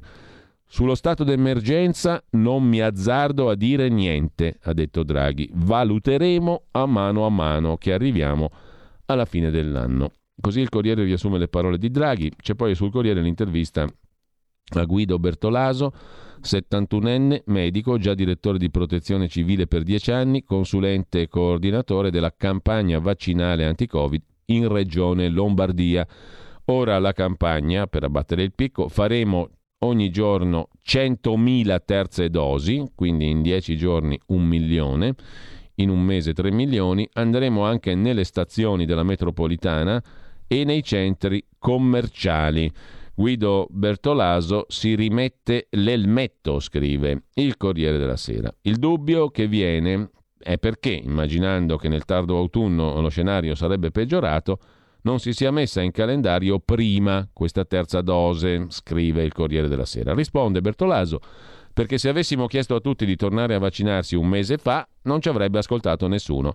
Ora la gente è tornata ad avere paura e per questo va a caccia di prenotazioni di vaccini, scrive il Corriere della Sera, anzi dice Bertolaso, capito? La paura, il click per i vaccini. Da ottobre a metà novembre eravamo a 800.000 appuntamenti. Solo nell'ultima settimana ne abbiamo dati un milione. È l'effetto Kabul, dice niente meno Bertolaso. Quando gli americani hanno detto che avrebbero lasciato l'Afghanistan, Nessuno ha battuto ciglio. Quando hanno visto che salivano sugli elicotteri c'è stato l'assalto all'aeroporto. Succede sempre così. Fin quando non tocchi con mano che accade qualcosa di serio, aspetti e speri, poi ti muovi e tendenzialmente inizia la corsa. La notizia è che anche in Lombardia si può prenotare una terza dose a 5 mesi dall'ultimo richiamo. Saliamo sul ring, dice Bertolaso. Il generale figliuolo mi ha garantito che abbiamo tutte le dosi necessarie per spingere forte. Da lunedì inizia la battaglia di dicembre. Abbiamo in mano due scenari, il secondo non è per nulla buono e ci costringe a rifare i calcoli. Alla vigilia di Natale, racconta Guido Bertolaso, potremo avere una pressione molto maggiore sugli ospedali, raggiungere il 20% di occupazione di terapie intensive anche in Lombardia, che come regione sta meglio di altre, perciò serve una spallata importante. Le teorie fantasiose dei personaggi televisivi non mi interessano chi dice che per controllare il virus è meglio essere tamponati che vaccinati. Non lo dice nessun medico o scienziato. Ho sempre sostenuto la necessità del Green Pass rafforzato da concedere solo a chi si vaccina o è guarito e non a chi fa un test antigenico. Purtroppo l'approccio su questi temi non è stato univoco e penso al mondo, non solo all'Italia. Si è cambiata idea troppe volte. Ora c'è chi esce da settimane intubato e torna orgoglioso in piazza a manifestare contro il Green Pass. Bertolaso annuncia anche appunto che stiamo preparando centri vaccinali diversi in Lombardia. D'estate eravamo nei poli espositivi, grazie a quei vaccini ora ospitano eventi. Qualche giorno fa ho chiesto al sindaco Sala la fabbrica del vapore, ma ha risposto che l'agenda è piena di contratti, funzionano bene e non voglio frenare l'economia. Quindi cosa succederà? Abbiamo individuato alcune stazioni della metropolitana in città e dei centri commerciali dove vaccinare. A breve sblocchiamo tutto, la sfida si gioca davvero adesso, serve un mese. Ma fatto bene, serve vaccinare adesso, non a febbraio, sarebbe tardi. Con 2 milioni e mezzo di terze dosi prima di Natale abbattiamo il picco. Per quanto riguarda invece chi ha già preso un appuntamento a sei mesi e vuole anticipare, deve cancellare e riprenotarsi. Da lunedì ci saranno numerosi slot a disposizione. Stiamo lavorando a un meccanismo automatico per semplificare le cose. Vaccinazioni anche nelle stazioni della metropolitana e nei centri commerciali della Lombardia. A proposito di Lombardia, c'è sul giornale invece un'intervista al leghista Emanuele Monti. Lavoriamo per una sanità sotto casa dei Lombardi. Il relatore della legge di riforma spiega cosa cambierà. E cosa cambierà lo vediamo brevemente dopo un altro brano musicale che adesso ci ascoltiamo. Eh, nasceva ieri, 24 novembre 1868, a Texarkana, Texas, un grande della musica, Scott Joplin, grande del pianoforte, della musica ragtime, anello di congiunzione fra l'antico blues e il futuro jazz, qui interpretato da un pianista di musica classica, Antonio Ballista, che ha scoperto con suo grandissimo diletto questo tipo di musica. Qui ci ascoltiamo il celeberrimo The Entertainer, 1902, interpretato appunto da Antonio Ballista al pianoforte.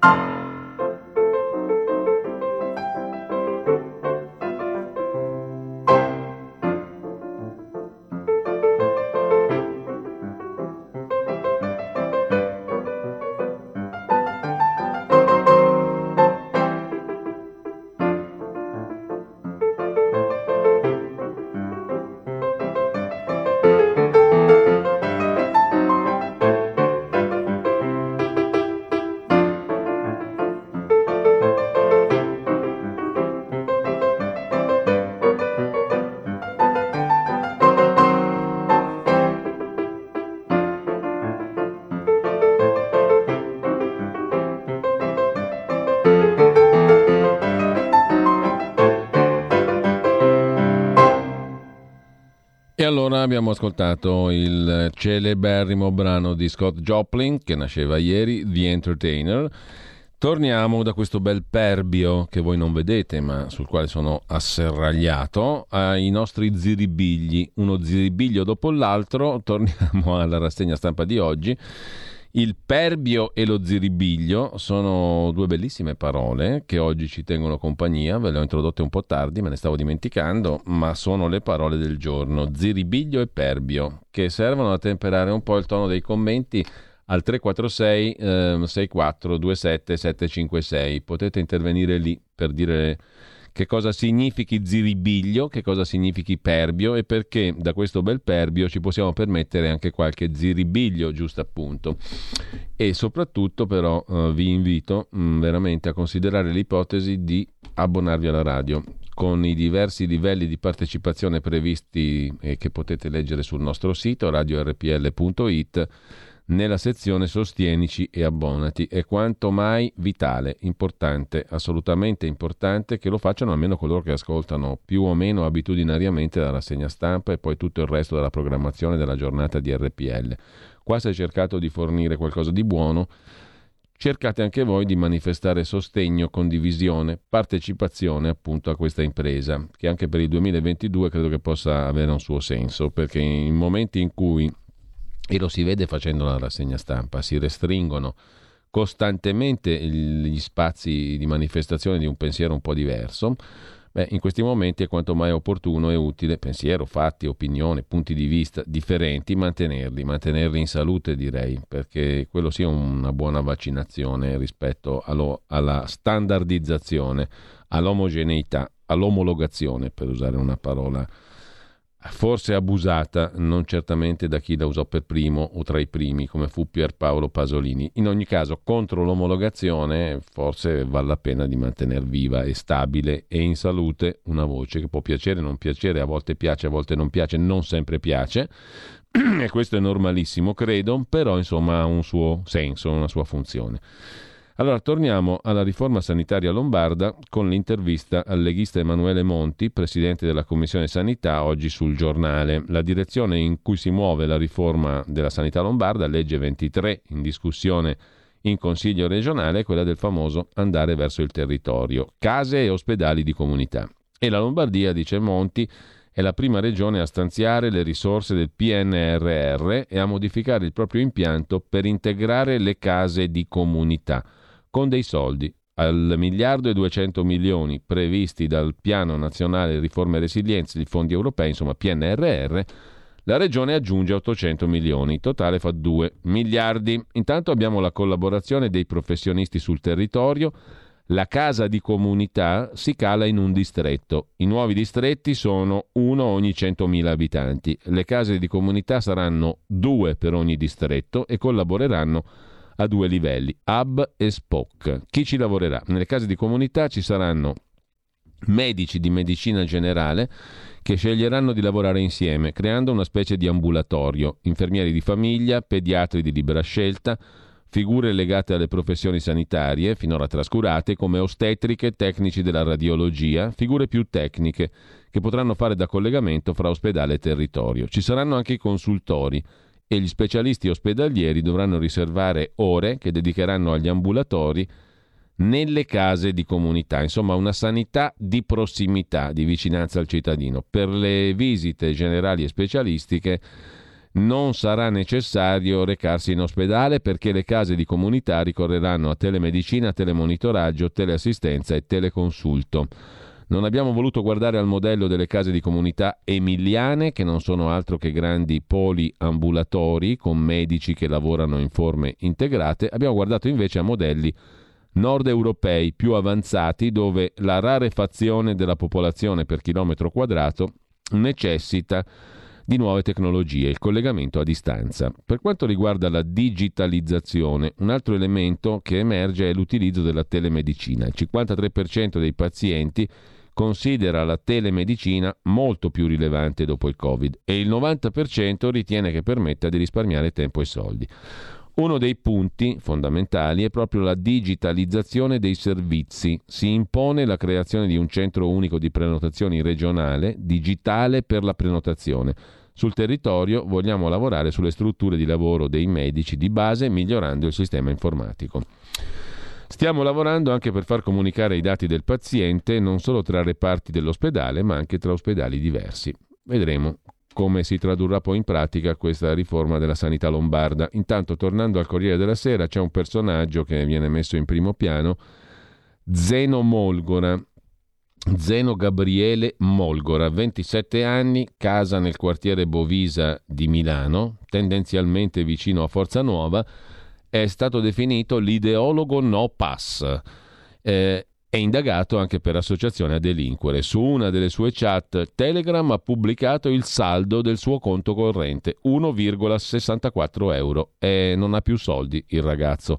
Un appello a sostenere le spese legali. Sono sempre stato incensurato, ad oggi sono nella merda perché devo pagare avvocati per daspo e denunce e come tutti devo fare la spesa e soprattutto far star bene mia figlia, dice.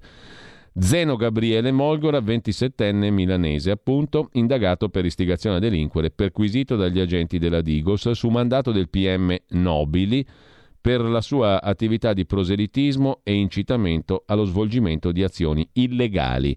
È stato tra i primi, Molgora, ad aprire chat e gruppi social che arrivano a 33.000 partecipanti, ha organizzato cortei non autorizzati contro il Green Pass. Dopo il flop degli ultimi due sabati, Molgora aveva lanciato la proposta di un maxi evento in Piazza Duomo, nazionale, per ridare forza ai manifestanti che stanno subendo ingiustizie. Un appello a trovare metodi di protesta nuovi, eclatanti, sull'onda delle derive violente viste in Olanda. Il 27enne era già stato daspato a settembre a uno dei primi cortei no pass. Per questo era sempre rimasto dietro la tastiera, incitando alla partecipazione di piazza. Nel suo cellulare un migliaio di Green Pass scaricati dalla rete e distribuiti ad altri Novax. È indagato quindi per ricettazione insieme a due amici. Era stato anche in tv, non aveva nascosto la sua conoscenza con Giuliano Castellino di Forza Nuova. Da sconosciuto si è trovato a governare un esercito fortissimo sui social, sempre più fiaccato nelle piazze.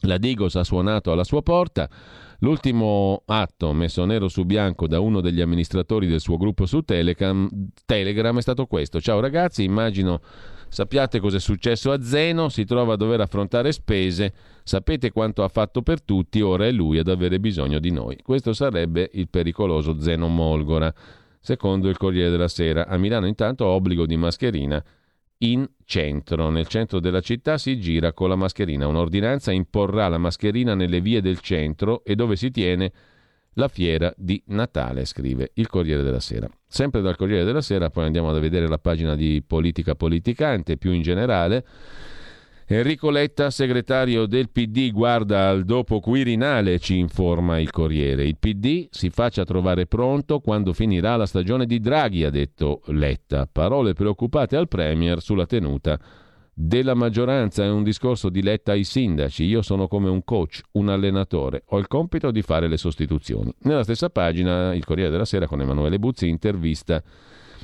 Alessandro Di Battista, 43enne, già deputato con il Movimento 5 Stelle, anima movimentista dei 5 Stelle, a febbraio lascia il movimento mm, che ha deciso di appoggiare il governo Draghi, da fine ottobre è in giro per le piazze italiane.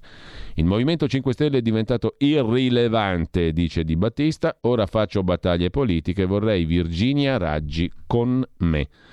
Candidarsi? Si vedrà. Intanto costruiamo iniziative. I 5 Stelle, più che schiacciati sul PD, sono sudditi, consapevoli o no, del Draghistan.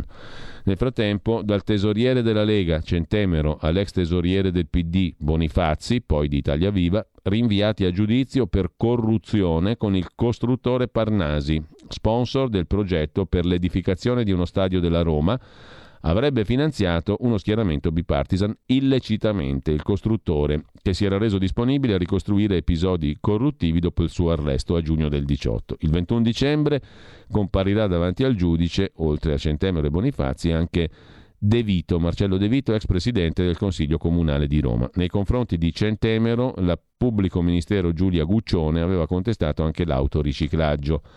250.000 euro di Parnasi dirottati su Radio Padania. La questione ci riguarda anche a noi, non è certo nuova, era già venuta fuori in passato. Intanto, sempre dal Corriere della Sera, caso Open, altra vicenda giudiziario-politica, Renzi in Senato per tentare la difesa. La Carta Costituzionale violata dai pubblici ministeri, dice Renzi. Lite con Grasso, il senatore ex presidente del Senato, ex magistrato che obietta, si sente il rumore delle unghie sullo specchio, dice Grasso a Renzi. Con ciò archiviamo anche la pagina di politica politicante del Corriere della Sera e andiamo invece al Tempo di Roma che dedica una pagina alla questione Telecom. C'è l'ombra dell'aggiotaggio su Telecom. La Consob non si è mossa perché l'OPA non è ancora formalizzata, ma così conferma che per ora è solo speculazione. La proposta del fondo americano KKR è poco più di un annuncio, ma il titolo nel frattempo è salito del 50%. Qualcosa non torna, scrive Filippo Caleri sul Tempo, nella vicenda della manifestazione di interesse del fondo statunitense KKR su TIM. È l'ombra dell'aggiotaggio che rischia di allungarsi sul dossier.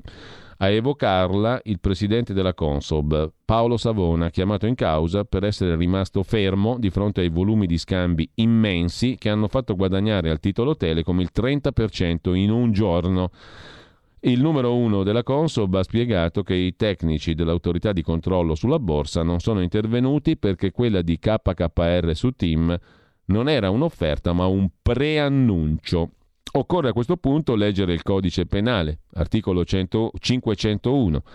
Chiunque, al fine di turbare il mercato dei valori o delle merci, pubblica o divulga notizie false, esagerate o tendenziose, o adopera altri artifizi per causare un aumento o diminuzione del prezzo delle merci e dei valori in borsa, è punito con la reclusione fino a tre anni e con la multa. Un articolo spiega che annunciare notizie al mercato e provocare un aumento dei valori prefigura una fattispecie, quella dell'aggiotaggio, che è un reato.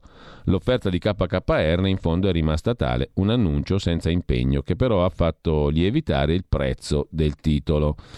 Così scrive il Tempo di Roma, l'ombra dell'aggiotaggio. Poi sul Tempo c'è da segnalare anche il pezzo di Angelo De Mattia, commentatore, ma già a suo tempo braccio destro di Antonio Fazio in Banca d'Italia, il dossier su Telecom, sull'operatore nazionale, ricorda gli errori delle privatizzazioni. Fin dall'inizio sarebbe stato opportuno pianificare l'operazione mantenendo la presenza pubblica. La vicenda Telecom KKR, scrive De Mattia, dovrebbe stimolare un utile ripasso della vicenda privatizzazioni, di cui il preannuncio dell'offerta amichevole KKR rappresenta l'ultimo anello, lontanissimo da quello iniziale di una catena appunto molto lunga.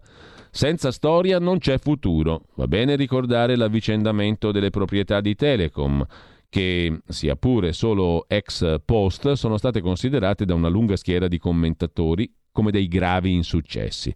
L'ingresso ai tempi dei capitani coraggiosi, il passaggio a Tronchetti Provera, tutti episodi negativi. La scelta, nel primo caso, i capitani coraggiosi con l'anino del governo D'Alema, viene ricordata rammentando una specifica riunione a Palazzo Chigi, presente anche l'allora direttore generale del Tesoro Mario Draghi e il ministro Ciampi, viene ricordata come una forzatura che avrebbe agevolato con l'anino i capitani coraggiosi, mentre le vicende della governance dei Tronchetti si intrecciarono col secondo governo Prodi e con la polemica scoppiata per l'assetto di Telecom con uno dei principali collaboratori di Prodi, il compianto Angelo Rovati. Ma nessuno ricorda, scrive Angelo De Mattia sul tempo, che in precedenza D'Alema aveva dovuto apprendere, in occasione di un viaggio in Germania, dal cancelliere Schröder l'esistenza di un progetto in fase avanzata di aggregazione fra Telecom e Deutsche Telekom, che costituiva un'operazione fuori luogo. Ne era informato il cancelliere tedesco, ne era all'oscuro il governo italiano. Se si va indietro negli anni, si può osservare che la critica alle privatizzazioni, in parte alla loro decisione to cure, in parte al modo in cui furono attuate, è diffusa. Venivano dopo una fase molto dura contrassegnata dalla svalutazione della lira e dal prosciugamento delle riserve di Banca d'Italia, il fallimento dell'EFIM, con quello che significò a livello internazionale come possibile effetto annuncio negativo, e una larga fetta del settore bancario in difficoltà. La grande operazione di consolidamento del sistema promossa dalla Banca d'Italia di Antonio Fazio, ricorda De Mattia, risollevò le banche con operazioni di aggregazione, con una profonda ristrutturazione che ha come paragone solo quella attuata negli anni 30 del Novecento. E questo è il periodo in cui si procede alle privatizzazioni, addirittura teorizzando, da parte del Ministero del Tesoro, in quegli anni 90, che se si fosse voluto attendere alle regole, come qualcuno chiedeva, prima di procedere a tali operazioni le privatizzazioni non si sarebbero mai fatte. Fu così messo a tacere un grande giurista, Giuseppe Guarino, che aveva redatto un piano, con grande sapienza, che istituiva una super holding pubblica che avrebbe raggruppato le principali partecipazioni dello Stato, senza escludere, dopo, eventuali decisioni di dismissioni di singole parti delle super holding. Prevalse invece il furore della svendita. Si impose lo spirito del tempo, che era quello del panfilo Britannia, dove salì Draghi, gli investitori istituzionali internazionali e via dicendo. I mercanteggiamenti che avvennero a bordo del panfilo per le proprietà pubbliche, tra quelli che vennero chiamati gli iottisti. L'accordo Andreatta-Van Mirt dette il colpo mortale all'IRI, e le banche partecipate dall'IRI furono privatizzate non certo nel migliore dei modi, ricorda Angelo De Mattia. Privatizzata anche la STET, si arrivò alla SIP governata dal nocciolino della Fiat. Si poteva agire diversamente? Certamente, avviando alcune dismissioni, ma rafforzando, con l'architettura proposta dal professor Guarino, la struttura della presenza pubblica, cosa che al limite sarebbe potuta valere anche se poi si fosse voluto promuovere un processo di privatizzazione, ma con regole adeguate e con ritorni importanti, e mantenendo fermo che laddove sarebbe rimasta la presenza pubblica, questa ben avrebbe potuto coincidere con l'efficienza e la trasparenza, oltre che la redditività. Mentre avveniva questa resa di una parte dell'intervento pubblico in economia, che anche oggi non è in contrasto con le norme comunitarie, la politica monetaria della Banca d'Italia salvava il paese, allorché gli spread BTP-Bund arrivavano intorno agli 800 punti, cosa che nessuno oggi ricorda. Fu quella politica che, stroncando l'inflazione, ricondusse lo spread intorno ai 200 punti per poi scendere ancora. Oggi, conclude Angelo De Mattia sul Tempo di Roma, una approssimativa cancel culture non vuole ricordare quelle difficili, stimolanti fasi della vita del paese e sceglie solo ciò che può tornare utile a chi oggi va di moda, badando bene a non rievocare ciò che oggi non risulterebbe esaltante. L'esito ultimo di tanti eventi oggi lo leggiamo in Telecom, conclude Angelo De Mattia e paradossalmente dovremmo essere grati a KKR che induce a questa lettura. Si dice che la storia è magistra vite, ma si aggiunge pure che ha scolari molto disattenti o imbroglioni. E purtroppo è così. Sul tempo di Roma. Su Avvenire invece vi segnalo a pagina 3 il pezzo di Maurizio Fiasco sulla trappola del gioco d'azzardo online che cattura i giovani e le donne. Oltre la metà di chi scommette in rete ha meno di 35 anni. Nel primo periodo della pandemia sono stati aperti 4 milioni di conti per scommettere online. Ogni giocatore ha perso in media 670 euro. Le implicazioni sociali e finanziarie meno conosciute di un grande affare. All'erario lo scorso anno sono andati 594 milioni, alle società che spesso hanno sedi fiscali all'estero e pochissimi dipendenti 1 miliardo 672 milioni. Le puntate sulle piattaforme via internet hanno superato 40 miliardi di euro. Praticamente sono stati messi in circolo 13.350 euro a testa, i numeri del gioco d'azzardo online. Mentre andiamo alla pagina degli esteri, semaforo verde, c'è il governo Scholz in Germania, titola così oggi il Corriere della Sera, salario minimo, super ministero green, stabilità flessibile, un contratto di governo di 177 pagine dei rosso-giallo-verdi. Il primo semaforo fu acceso a Berlino, in Potsdamer Platz, ha ricordato Olaf Scholz, futuro cancelliere, nel 1923. Fu un avanzamento tecnologico. La mia ambizione è che anche la nostra coalizione abbia un ruolo di svolta. Così eh, il Corriere della Sera sintetizza la nascita del governo in Germania. Il Bundestag dovrebbe eleggere Scholz cancelliere già il 6 di dicembre e per guidare il Parlamento dell'Unione Europea Roberta Mezzola, nata a Malta 42 anni fa, giovane, maltese e donna, è la candidata del Partito Popolare. Sulla Germania però vale la pena leggere, pagina 14 della Verità di oggi, il pezzo di Giuseppe Liturri, la Germania mette un falco al Ministero delle Finanze, il liberale Christian Lindner, sostenitore del rigore in tema di conti pubblici, per l'Italia brutta aria. L'economia tedesca è ferma, la Banca Centrale Europea è incerta e frena sull'acquisto di titoli pubblici. Per noi non è una bella notizia, scrive Giuseppe Liturri. E ora da questo perbio un altro ziribiglio. Ci risentiamo tra poco. Qui Parlamento. Grazie il Ministro dello Sviluppo Economico Giorgetti ha facoltà di rispondere, prego. Sì, grazie Presidente, collega Fassina eh, pone un tema di grande interesse, di grande delicatezza, come lei ha osservato, trattandosi di società quotata, e di grande complessità. Eh, quello che posso dire oggi in quest'Aula eh, è che eh, al momento siamo in presenza di una manifestazione di interesse, non si tratta quindi di un'offerta vincolante, è una manifestazione di interesse che preannuncia la volontà di trovare una composizione comunque con quelli che sono gli interessi del governo e quindi gli interessi pubblici. Ogni valutazione però non potrà che essere effettuata una volta che l'eventuale operazione sarà formalizzata, nel qual caso, perché non è detto che questo avvenga, Saranno attentamente vagliati i profili di interesse pubblico, che sono correlati sia agli asset di cui dispongono le aziende e le sue controllate, in primo luogo la rete, con i suoi evidenti profili strategici, sia all'integrità stessa dell'azienda e dei suoi occupati. C'è molto interesse per questa iniziativa, benché si sia ancora in una fase prodromica, caratterizzata, come detto, da una manifestazione di interesse solo informale, è significativo che il Governo si sia già allertato e abbia attenzionato l'operazione che è monitorata e valutata tramite la cabina di regia che il Presidente del Consiglio Draghi ha voluto.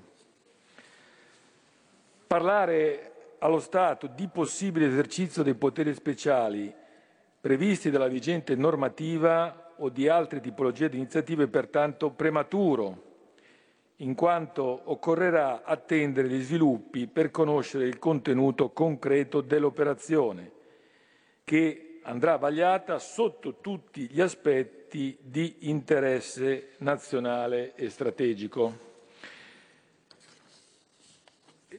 In questi giorni eh, il Governo credo che abbia tenuto un profilo di comunicazione asciutta, esattamente quella che in qualche modo eh, la vicenda richiede. Anche il comunicato del Ministero dell'Economia e delle Finanze, che qualcuno ha interpretato come un atteggiamento favorevole, si limitava a dire una cosa assolutamente ovvia e che fa parte dell'attività quotidiana anche di chi vi parla in questo momento, cioè il tentativo di convincere soggetti internazionali a investire in Italia. E quindi il fatto che ci sia l'attenzione da parte di un grande fondo eh, americano per un'azienda eh, italiana è comunque eh, qualcosa che va valutato positivamente. Per quanto riguarda il contenuto e i dettagli di questa proposta che allo Stato eh, non è stata ancora presentata, credo neppure al Consiglio della, dell'azienda, a Tim, che quindi venerdì credo potrà vagliarlo nei suoi dettagli, eh, deve essere in qualche modo, eh, deve richiedere in qualche modo ulteriori ovviamente momenti di riflessione. Quello che posso assicurare al collega Fassina, a tutti i colleghi qui in quest'Aula, e che il Governo seguirà con attenzione gli sviluppi della manifestazione di interesse di KKR e valuterà attentamente anche riguardo possibile esercizio delle proprie prerogative, gli interessi strategici nazionali, il futuro dell'azienda e le prospettive che interessano l'impresa, i dipendenti che in essa sono occupati, l'infrastruttura e i servizi erogati.